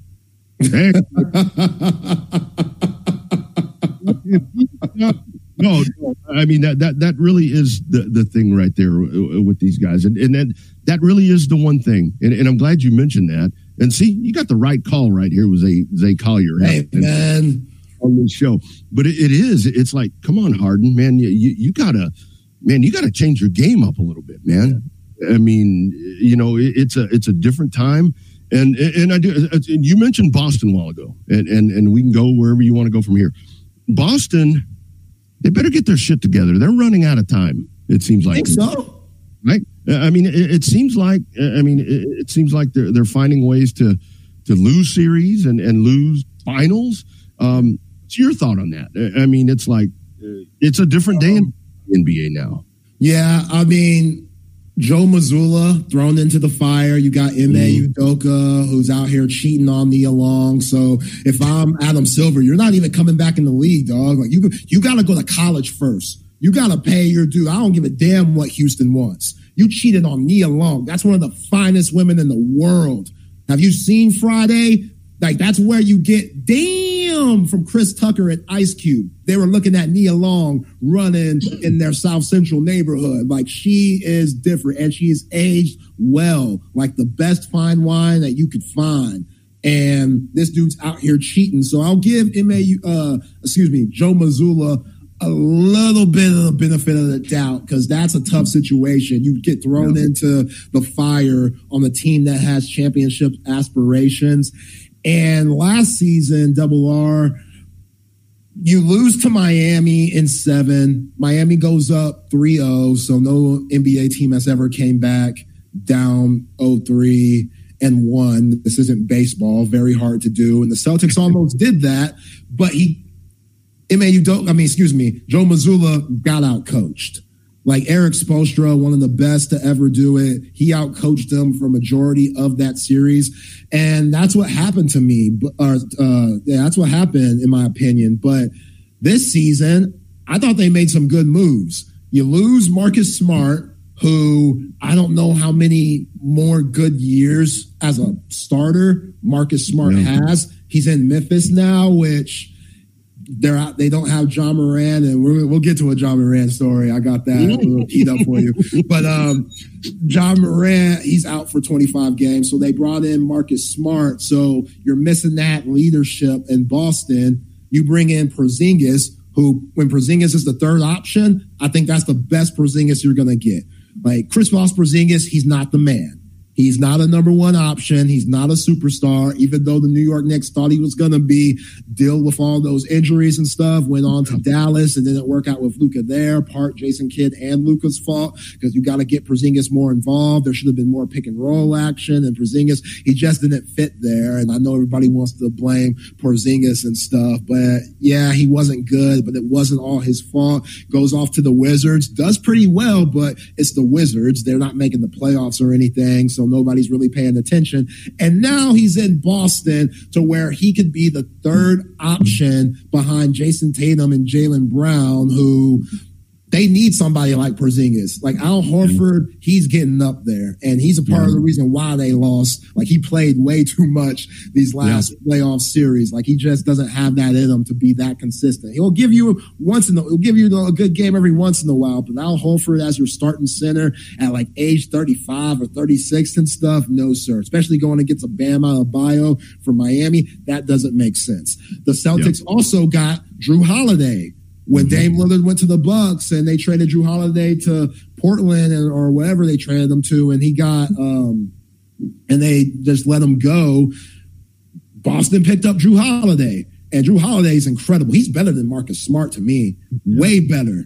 Like defensively, Marcus Smart's good, and so is Jrue Holiday. But what Marcus Smart brings offensively ain't shit to what Jrue Holiday brings offensively. Yeah. Like that dude, you could post him up you could go pick and roll with him. He could be a combo point guard. He could guard your twos. Twos could guard him, and he could do well. Like Jrue Holiday is one of the most versatile players in the National Basketball Association. So having those two guys, Porzingis mm-hmm. and Holiday, to go along with Tatum and Brown, I think this is the best Celtics team. And then you got Derrick White. This is the best Celtics team that we've seen the last few years on paper. Now they're yeah. going to get used to each other and stuff, but that takes a huge weight off of Jayson Tatum and Jaylen Brown's shoulders, bringing in those two other guys. So I think their opportunity is back. I think they're right there. Yeah. You know, they're, I think they're going to be in the mix with Milwaukee, who obviously got Dame Lillard to go with Giannis.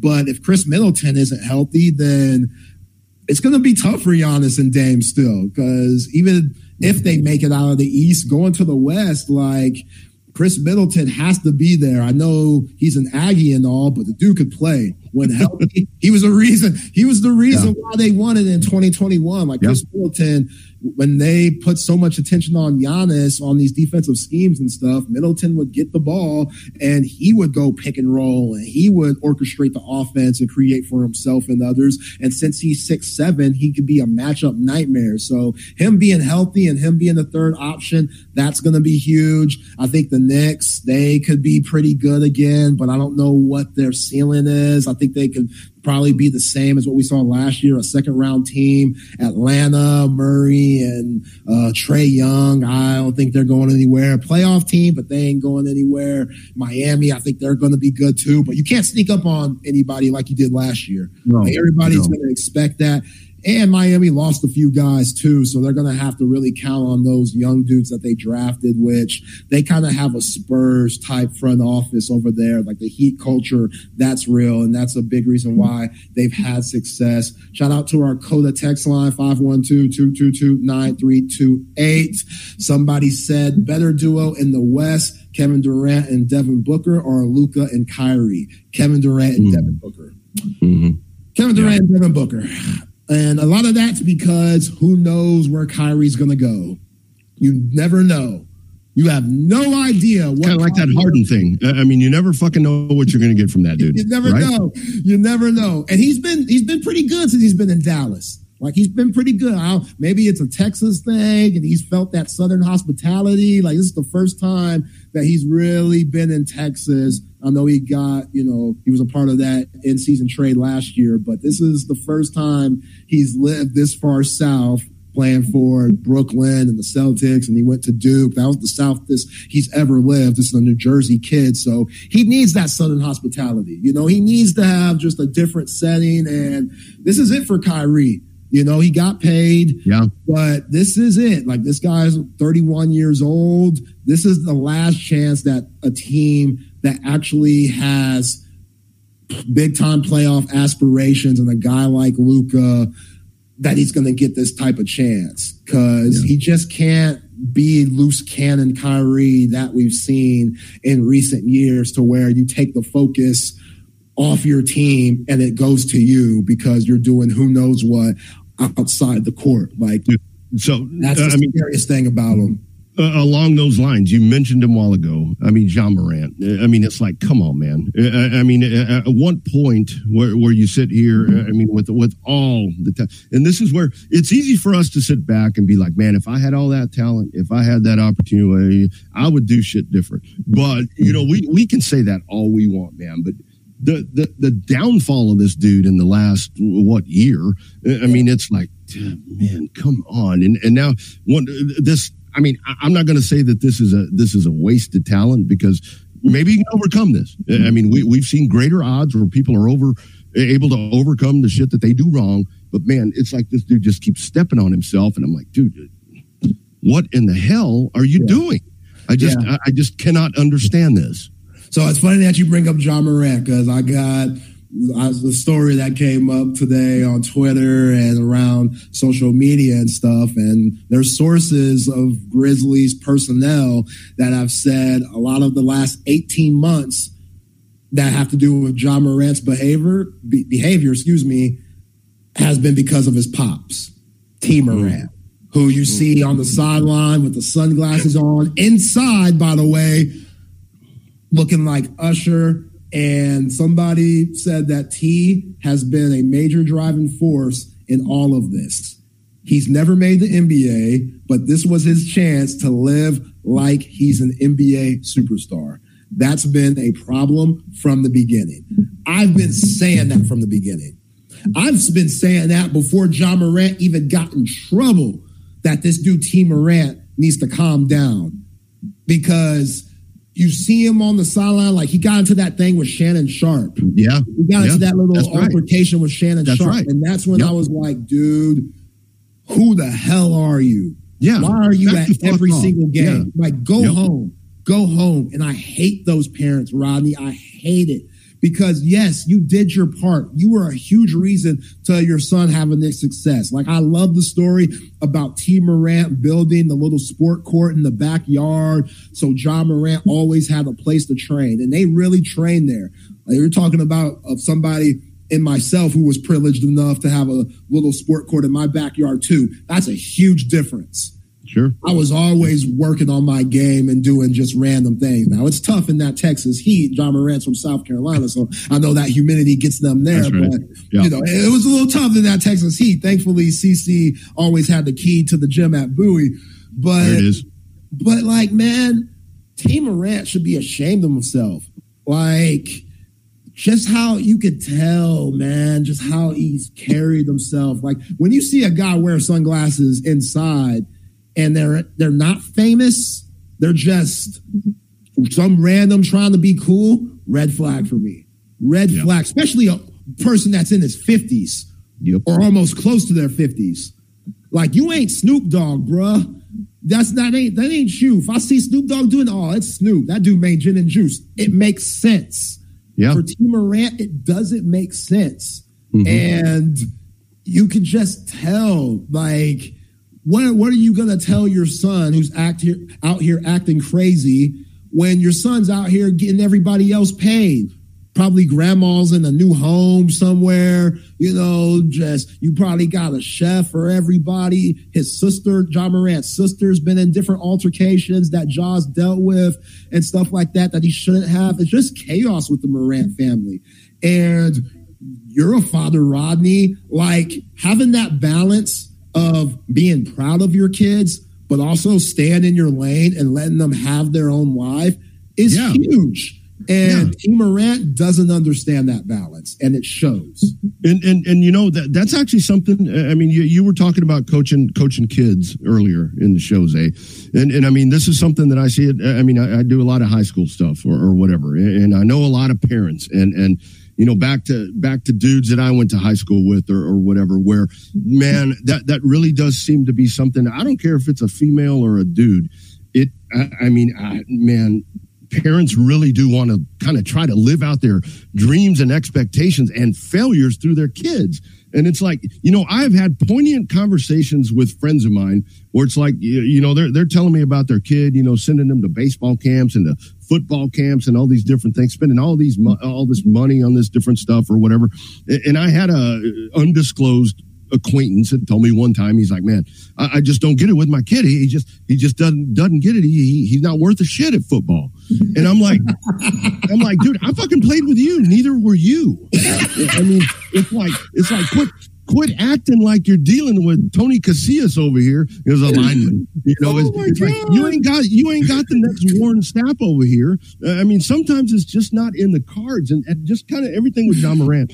Uh, I mean, it, that really is the thing right now, where it's like people need to. I mean, take a step back, man. Yeah. It's like you know, you you have that God given. If you choose not to believe in God, I'm sorry, but you have that uh, that that that talent that you have, or lack thereof it.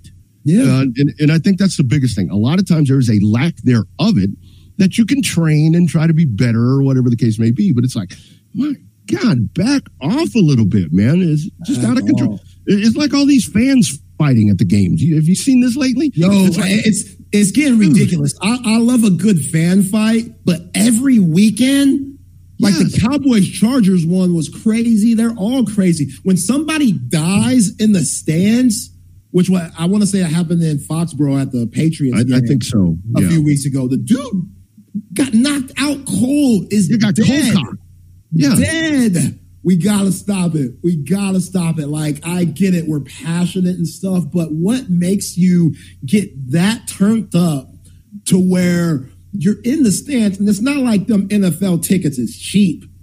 It's not like they selling them, you know, on sale or anything. Like Roger Goodell's making his paper. These owners are making their paper. I don't give a damn if you're in the nosebleeds that you can dap up Jesus Christ or not. Like you, how are these people still getting into fights? And you've seen women involved too. That's what's really crazy. I've seen a lot of women get involved now where they're causing the fights and stuff. And it's just, yeah, man, you're right. But yeah, those dads, those man, he had me rolling around. And that dad that wasn't shit back in high school himself, but once yeah. once junior to be all American and yeah. pissed off that junior ain't all American. Yeah, like, you got yeah. some nerve, buddy. Yeah, this dude, this dude rode the pine, and he's sitting there talking about his kid. I'm like, okay, family genes, brother, because that's a shit you did. you were no good either, and it's oh, like, man. It's yeah. like, man, my, my memory has faded over year over the years, man. But I remember you weren't that damn good. so yeah. it's like, oh man, but but but that that really is the the sad thing about this. Like like with like with Ja right here, man. It's like it um it's a situation to where that, just just so much talent, and you know you see it with musicians and actors and all this where where they pass away, you know, for for whatever. It's like it's just it's all the outside stuff that just that just ruins careers, man. Yeah. And and I hope that's not what happens right here because this dude is so fucking talented. Oh, it's and, so and fun to watch, man. Yes, he's, a, he's the closest thing we've seen to Allen Iverson. Yep. Like yep. he's He's the closest thing, which Allen Iverson's one of my favorite players of all time. I had the shoes. Pops wouldn't let me get cornrows. I'm too dark to get tattoos, but if I could, I would. You know what I'm saying? And AI, like Ja Morant's the closest thing. And he might be more athletic than AI, but AI got in trouble all the time too. All the yeah. time. AI was kicking women out the crib, butt naked and stuff, and rolling around Philly with a pistol and knocking on folks' doors with a pistol. So it wasn't like Allen Iverson was a saint. It's just that, you know, this was 2001, 2002. Social media wasn't out. So people didn't see that side of AI that they could see of John now. But I'm right there with you, man. These parents, they got to slow their roll a little bit. And, you know, Mm-hmm. You want to slow your roll here in Austin, Texas at Zilker or the Round Rock location, go to Salt Traders Coastal Cooking. This is just elite Southern seafood dining. And Monday night, the happy hour, it's popping. So check out Salt Traders Coastal Cooking and get yourself some fried shrimp. It's amazing. Shrimp and grits you know, they got all types of deals, dollar off oysters and drinks during the happy hour. And yeah, man, $5 off all beginnings. Just, it's on point at Salt Traders Coastal Cooking because they come from the team of Jack Allen, and you know how good that food is. So shout out Salt Traders Coastal Cooking, one of the best Southern seafood places in town. The Zilker location, the Round Rock location, anyone that's close to you, check them out and enjoy some fine quality cuisine at Salt Traders Coastal Cooking. And shout out to Dr. Greg Eckert and Dr. Eckert, who has been providing just astounding dentistry, general dentistry, advanced dentistry, sports dentistry, anything you want. If you need that cleaning, if you want some new veneers, you need all those teeth out, you got a cavity, Dr. Eckert they got you over there. Hit up dreckert.com for all of, you know, the appointments, set up an appointment because, or call them at 512-345-3166. And Dr. U also does great work with Brain Vault, revolutionary and patented mouth guard that has been proven to reduce concussions and the risk of concussions. The UT cheerleading team, they got their brain vault mouth guard. So, hey, it's going down because y'all seen mm-hmm. Bring It On, Gabrielle Union, Kirsten Dunst. They be doing some crazy stuff. One of my yeah. favorite movies ever. So somebody messes up or slips or something and drops and you hit your long way down. long way down, Ronnie. You need that brain vault. So check out brainvault.com to get scheduled a fitting. And yeah, Dr. Greg Eckert. Dr. Right. Yeah. Hey, yeah. And, and, and don't forget, uh, uh, Zay, we got to talk about Great Blue Heron Furniture. Um, right. I mean, really cool stuff right there. I mean, a custom uh, leather furniture company back in 1991. Uh, they fired this thing off, focusing on heavy leathers, hides, and and and fabrics. You know, from you know, traditional Western to the modern farmhouse is just beautiful stuff. I mean, this stuff is unbelievable. Um, and it's the highest quality that, that you're going to find. I mean, that's the whole thing. You know, I always talk about on our show, I'm like, you know, there, there, I'm in Round Rock. There's a place right up the road where people go buy all this furniture that you have to assemble yourself. Man, forget that shit. Go over here and, and get high quality uh, best great stuff you're going to find. You're not going to find anything more stylish, more comfortable. There's a link right here in the YouTube video. Uh, it takes you to our Texas Sports Unfiltered collection, and um, you use that promo code Hookem, 15% off of your purchase there. Not only does it look good, it's the highest quality. It's going to last not weeks, not months, not days, decades, a long time. This isn't the stuff you're sending off to the dorm with your kids. Even if you did, they're still not going to mess it up because it's that high quality. Uh, click that, click that uh, link right there or call them at 866-247-9688. The other thing right quick, uh, Zay, you've mentioned it a couple of times, that COTA text line. Don't forget, guys, you've got Formula One coming up uh, out at Circuit of the Americas um, starts tomorrow. I mean, you got practice day tomorrow. You have cars on track. You got the sprint race on Saturday along with uh, the Killers and Queen with Adam Lambert. Whatever, I'll be there for that. Um, and then you've got the U.S. Grand Prix presented by Lenovo coming up on Sunday, so it's going to be a great time out there at COTA. Going to be in the 90s, so we're going to lose a little bit of the coolness that we've been uh, having going on around here, but uh, still going to be a good time. Going out and watch, uh, going out and watch Red Bull dominate one more time and win another race here in Austin. Is that what you expect? Of course. Yeah. Yeah, that, yeah, you know, it's like Max Verstappen. It's like, hell, he ain't even got to show up and he wins, dude. It's like, jeez. So, yeah. yeah. you never know. Mercedes is doing some stuff. I mean, Lewis Hamilton, you know, owned COTA at one point. So, uh, they've made some changes to that car for for this weekend. I mean, maybe they come out and uh, Ferrari's been okay. You know, McLaren's been strong, so it's going to be a fun weekend. It's going to be a good uh, good time to go on out there and check out all the sights and sounds. Lots of good people watching um, out there at COTA as well for Formula One. Yeah. Yeah, Rodney, you're the best when it comes to these cars, man. And before we get to our next topic, I want to ask you about this weekend because you talk about, you know, certain cars just fitting for this track. What who do you think has the advantages when it comes to this COTA track specifically, this one, and what makes this track different than the rest around the country? The, the really cool Zay, that's a great question, man. A, a lot of people ask me that, and what's so cool about about COTA is that I mean the elevation changes that you see at this racetrack. I mean you, you start you start you know here and you go up turn one and it's this gradual incline and then you're going downhill um, as you get through the S's and you get back to the backside to turn 11 you're going back uphill once again. So the elevation is really cool. And, and when this track was designed, uh, the, the dude that designed it, uh, Tavo Hellmund, what what he did say he he took different aspects of different racetracks around the world. I mean, I'm not just talking about around the country. He took pieces of this track, pieces of this track, pieces of this track, and he put it all together and he threw it out there in Elroy. And and that's that's really the cool part for me. It's 3.41 miles around here, and it really it really doesn't matter. I mean, with Formula One that's going to be out there this weekend. I mean, I mean that that is ideally because these cars are so nimble, so fast but man, even even in March when you get the NASCAR, when you get the big heavy cars out there, when you get them out there, man, they're whipping around there as well. It, it's just entertaining as shit. I mean, yeah. there, there's no other way around it. It's it's such a technical track. It's such a technical track, and and a lot of a lot of winning a car race is man, you got to beat the circuit. You got to beat the circuit, and and and if you win a COTA, you've won at a world class place. And and and I know I'm joking around about Verstappen winning and dominating this race. He's dominated the season. He's going to win on Sunday, but the racing behind him is going to be really good.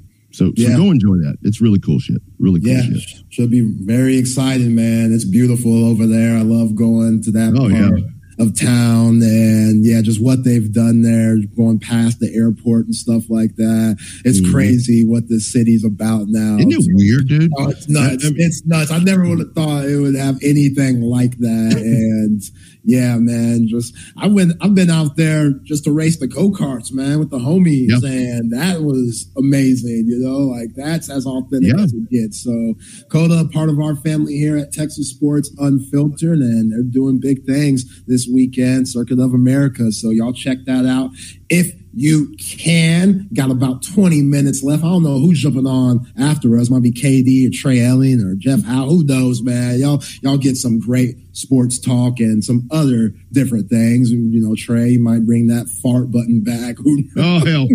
he might bring that shit back. Absolute character. But stay with us all day and all week long here on Texas Sports Unfiltered. Chip Brown will be back tomorrow for a Friday. But now, Rodney, it's time to get to your Stros, man. Eight to five yesterday. Now the Rangers are just up two to one. And yeah, it seems like this team, they just love being on the road. And sometimes they have some home difficulties, but man, they were good yesterday and put up some serious runs. Altuve, hat homer that he had, Yordan Alvarez continuing to rake, yeah. even though he didn't homer yesterday. He brought in two, which were big, and you know they were good. They were good. Yeah. Like uh, yeah. Cristian Javier, like he was good enough, and they took advantage of uh, Scherzer, you know, somebody who isn't 100% right now. And the Astros, they capitalized on it. I don't know if the Rangers might have been a little, should have been a little bit more cautious and throwing him out there. I get it. He wants to play and all, but that didn't look like the three time Cy Young winner, Cy Young award winner that we're used to seeing. And Astros now one game away from tying this thing up tomorrow.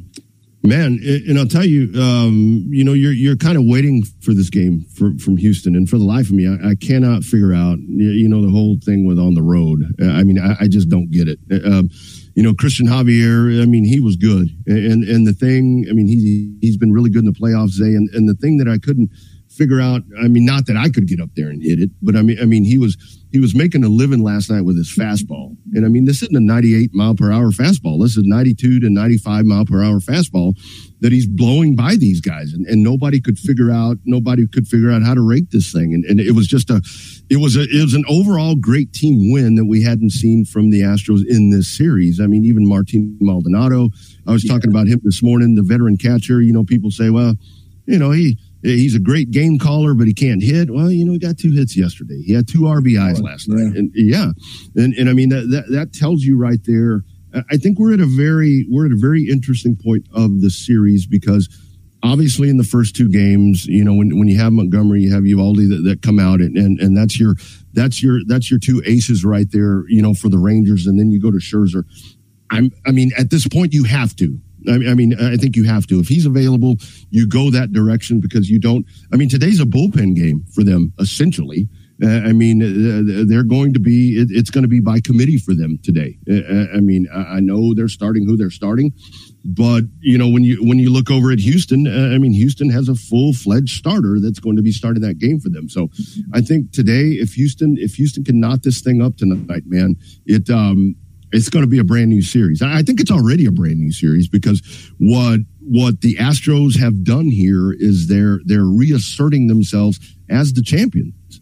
And I mean, you know how that is, eh? You know, Ric Flair to be the man, you got to beat the man. Uh, all yeah. that stupid cliches and shit. But I mean, the, the, the Astros. I mean, you you get the Astros you get them playing the way they did at the end of the season where they won the AL West. And I mean, it's going to be tough sledding for, for the Rangers. But I mean, hell, you still got to go back to Minute Maid. So I guess that factors back in for the Rangers. But it's it's going to be pretty electric in tomorrow, I think, uh, as as we continue moving forward. Yeah, my mistake. The game is actually tonight. So yeah, tonight and tomorrow. Tonight's yeah. today. Tonight's yeah. Tonight's yeah. game for yeah. Um, I think just winning you know, game three is huge for their confidence because at the end of the day, it's baseball. And yeah, home field advantage does come into play, but you still gotta put that bat to the ball and you still gotta make plays happen and stuff like that. So them having confidence and seeing themselves put up dubs and seeing themselves, even though it wasn't, um, against, Montgomery or it wasn't against Eovaldi. Like that, that just shows that, okay, we could beat this team. We just got to stay consistent and stay confident. And I think you're going to see that. I mean, Young hit two homers yesterday. So that dude, he's feeling good. And we know what Corey Seager and the rest of that lineup for the Rangers can do. But yeah, if you're the Astros and Dusty Baker and them, you ain't tripping at all. Like you're feeling good. You're still very confident. You still probably could think you could come back and win, even if it's at Minute Maid, because you have, like you said, that championship DNA that goes so far on yep. just not panicking. Like I look at the Diamondbacks, those dudes look like they're low key panicking. They look overwhelmed. They look like, and a lot has to do with Citizens Bank Park. Like that place is just absolutely bananas. Like it's an absolute animal house up there at Philadelphia's ballpark. So I, I get having, you know, being a little nervous before the game and every time you go up to bat. But still, they look like a team that has a lot of youth, even though Evan Longoria has been playing since Cal Ripken was forever, dude. Yeah, he's been around forever. Like it's nuts nuts. but um, they still have a lot of young guys that are their top players that haven't been there nor done that yet. While the Phillies have a lot of guys that have been there, especially going to the World uh, World Series, and yeah. that that they they're playing like it. Like they're they they're they're playing like it. Bryce Harper and Trea Turner and all those guys, they got some studs, man. And we'll see what yeah. happens when they go to the desert. But it looks like the Rangers or the Astros will be playing the Phillies in the World mm-hmm. Series, and it's been some good baseball, man. It's it's been some good yeah. baseball. Favorite yeah. time of the year when it comes to baseball for obvious reasons. Yeah, no, no doubt, and, and, and I do have to tell you what what I thought was really uh, impressive yesterday or in the game last night was how Dusty did go in. I mean, he went and he changed the lineup around. I mean, you know, slotting Michael Brantley into the second spot, and and uh, Brantley with a great catch out there. You know, the old man uh, you know, when, when he fell on that shoulder, I'm like, oh shit, you know, yeah, here we go down, and I'm and I'm hearing glass break. I'm like, you know, he got up, you know, smiling, and you know, you get Yordan out of the out of the out of the cleanup spot. You insert Bregman in there, you move Pena down, and and uh, you know Kyle Tucker, you move him down, and and you know, it, it's still these guys like I was talking about Maldonado and Dubon, and and and these guys have have worked themselves into the lineup to where it's like you know I, I was I was mentioning this as well to where it seems like to me that the Astros are kind of I, I don't know if they're going to win this series A. I, I don't know if they're going back to the World Series, but but what they're proving to me this year is you know you have you have the legacy and of course you have the cheating scandal you have all that stuff that is a part of this run for them but what they're doing here with their inability to be uh, where they're under 500 at home but yet they seem to find ways to be able to win on the road in hostile environments. To me, it's just adding to the, I don't care what era you're in, this just kind of slides right in as to the greatness of what this organization has done. And, you know, if they get back to the series, to the World Series, I, I mean, you said it, dude. Philadelphia, holy smoke. These guys. Madhouse. Seems to me like the best team in baseball at the moment. So, um, yeah, yeah. I mean, the, them. Uh, I mean, I'm an Astros guy, but them and the Rangers hitting at full speed. Holy moly, that that would be one hell of a series right there. Right, and like it don't look like too cold or anything in Philly right now. I don't know what the temperature is, but yeah, man, and they have like an unorthodox lineup. Like Kyle Schwarber batting first. That's crazy to me because that's that's just not the typical guy. You usually want a speedster at that spot so they can make plays for the big bats that come up, you know, two, three, and four. But they're very unorthodox how, uh, you know, the way they do things. And yeah, they're fun to watch. They're definitely fun to watch and they're rolling at the right time. So, Keep on watching your baseball. We'll cover it on all of our shows here on Texas Sports Unfiltered. Got about 10 minutes left. Let's talk a little Cowboys in that time. Rodney, you know, bounce back win for the boys. I mean, Dak Prescott, he looked good. Yeah, I think he won them the game. You know, I know his stats weren't crazy out there, but the comeback route to Brandin Cooks, to milk the clock and win the mm-hmm. game mm-hmm. was huge. CeeDee Lamb, the crossing route where Dak kind of escaped and moved, uh, ran to the sideline and just threw that thing and hit CeeDee Lamb on the crossing route. Like that was beautiful. Just Dak using his legs is always going to be best for not only the Cowboys, but for Dak, you know, mm-hmm. and mental psyche is huge that's yeah. huge. Your mental confidence, where you where you're at, where your mentality is at. Like, how can you not, in a way, be scarred for life when your leg gets completely snapped around? You know, like how mm-hmm. it's just. I don't think we talk about that enough because we just expect these athletes who it's a part of the job. Who gives yeah. a shit? Like, do do what you're supposed to do. It's a part of the job. Injuries are a part of the job. Like, no, man. Like, let's be realistic Let's be objective here. Yeah. The dude's leg was turned com- like completely around. Yeah. Snapped. Yes. It's, it's every, every time. I mean, I don't even give a damn if I'm a Cowboys fan or not. I mean, every time that he takes off or that he drops back and I see him plant, I'm like, is that thing going to hold up? You know, it's like oh, for the, for the way that that thing got turned around, and I mean, who can forget that that that that image right there of that you know thing sitting? It's like when Theismann got hit by by Lawrence Taylor back in '82. Yeah. You know, where you're sitting there and it's like, bam, and it's like, did that shit really just happen? Um, you know, I, I this I think this game was so important for Dak because. Um, and Dak really does a good job. Look, I'm as hard on him as anybody else.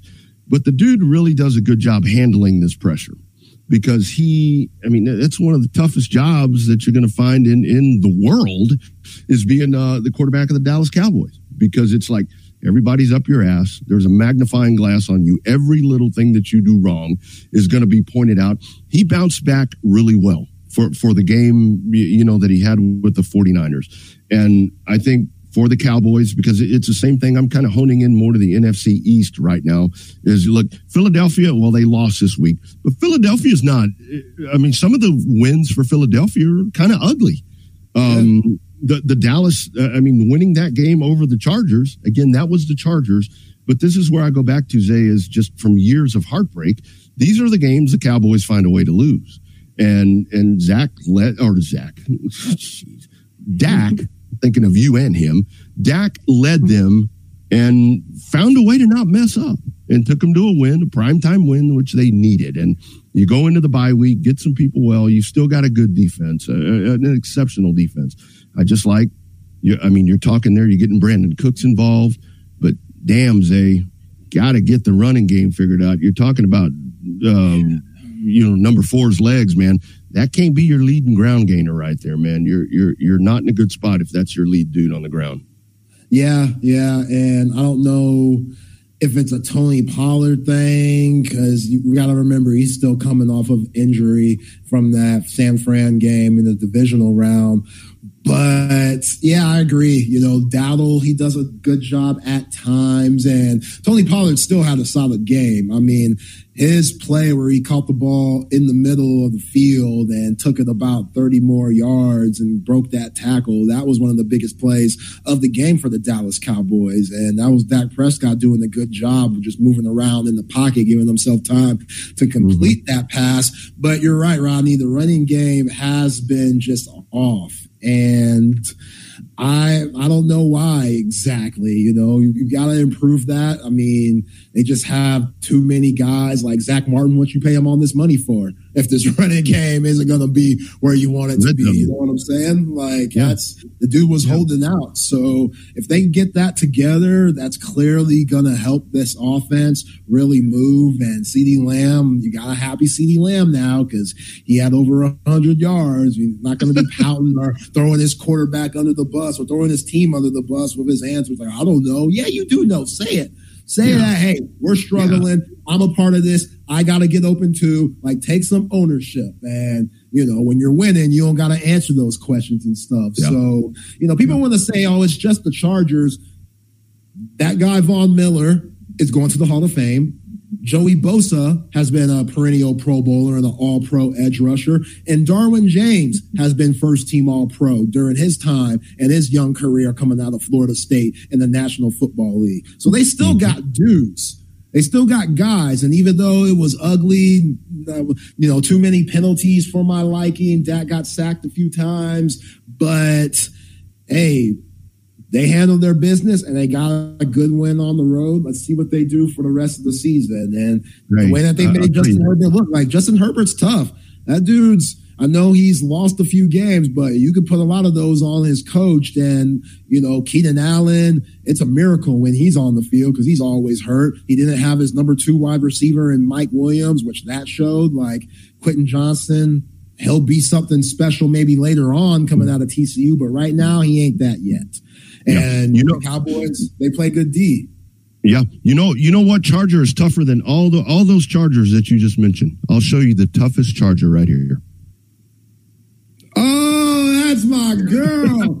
Yo, shout out to her, man, the fake ass oh. Charger fan that mm. her photo wearing a Vikings jersey is going around social media right now. Yeah, how much did they pay her?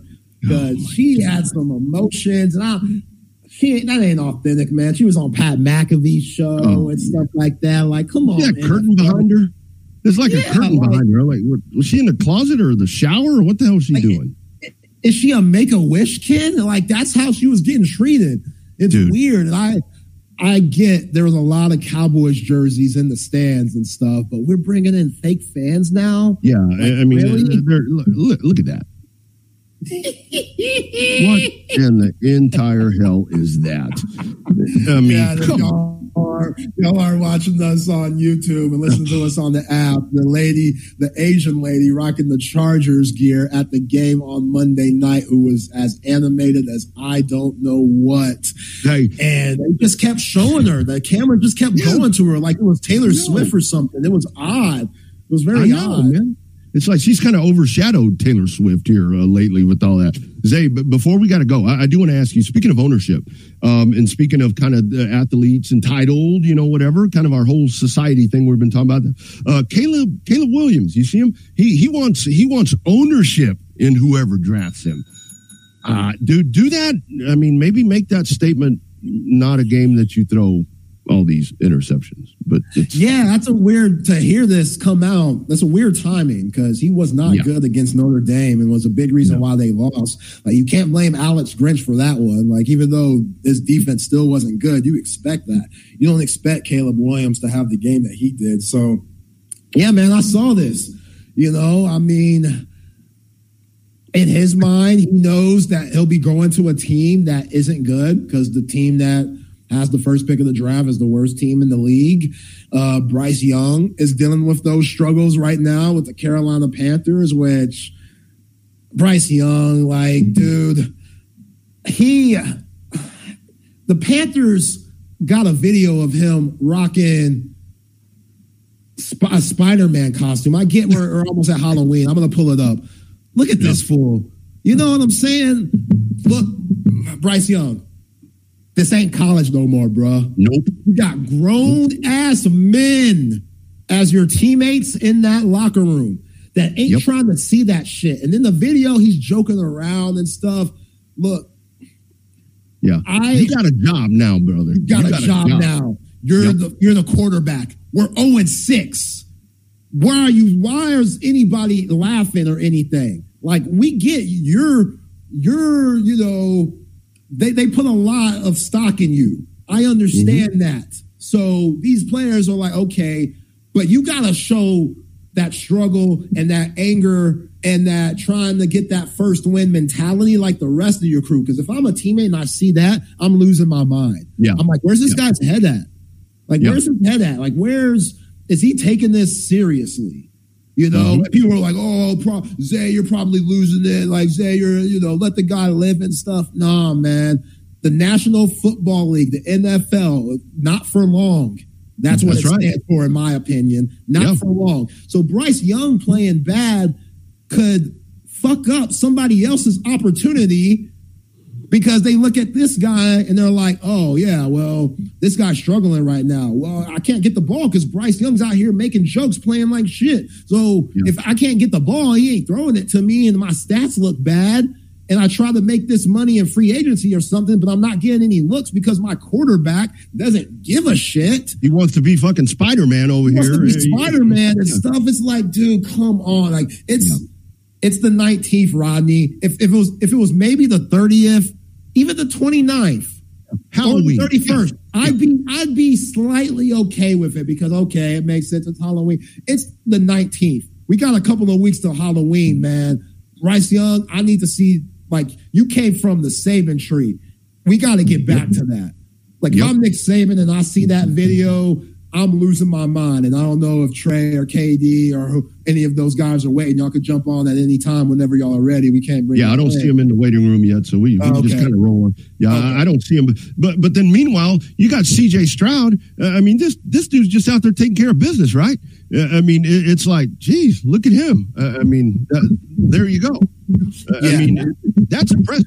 Houston, it's like Houston's supposed to be the shit show, but man. They're, they're looking pretty damn smart right now as we bring in KD. KD joins us here. What's up, how guys? doing. How are y'all? Good, Oh, we're just man. here complaining about sports, my man. We're just I, saying- it's it's what we were born to do, guys, and y'all do a good job of it. So y'all, y'all sound great. Thank you, KD. Appreciate you, man. So let me ask you this. Your team's 0 and 6. This is the NFL, and your rookie quarterback showing up with this a Spider Man costume. Like everything's cool. Again, we're undefeated right now. If we're leading the NFC South, I'm good with that. Bryce Young, have fun. Like this is you're a millionaire now. This is life. Enjoy the fruits of your labor. But you're 0 and 6. You have the worst record in the NFL, and then you got this rookie who thinks everything is sweet out here, former Heisman winner and stuff like that. And I, I get you want to have a positive attitude, even if you're 0 6 right now. I get that, but that's taking it too far. Like that's too much. That shit pisses me off because dog, we need some more seriousness, especially with my quarterback. And that's he's showing his youth when I see types of things like that, KD. Spoken like a coach's son, right there, man. That's that had CC written all over it, dude. I can only imagine. Like Zay cracks a smile after a loss, and it's like, what are you smiling for? You know, what are you laughing at right now? I'm Oh, watching the show. It's funny, you know. Um, Oh, no, I'm with you. I- I think the only thing that would have been worse, although probably wanted, is if he would have dressed up as CJ Stroud. Boom. That's what we are just talking about. Yeah. Okay, I didn't hear it. So so No. I heard y'all driving in, but I turned it off. So yeah, no, that's uh yeah, I'm with you, man. I mean, yeah, from everything I've heard about uh about Bryce from really all the Alabama guys, like this guy is a everything you look for in a team leader and a guy. So I mean, I, I was actually a little surprised by that, to to be honest. But yeah, they're 0 and 6. I mean, at this point, you're just tanking for tanking for uh well, not Caleb, but maybe trading that pick, you know? Uh, he wants like, he- ownership. we were talking about that too. He he wants part of the franchise if he comes over. Yeah, I know. I know. I I mean, Aaron Rodgers wanted that with the Jets, but Aaron Rodgers is proven stuff. You know what I mean? yeah. Mhm. I tell you what, I'd make a deal with him. I'd be like, stop painting your nails and I'll give you 1% equity. I love it. Yeah, that is a little sassy there, man. Oz, which if you're a Well, GM, other thing is- I'm looking at that like, okay, I you try to justify this, but it's still a little off.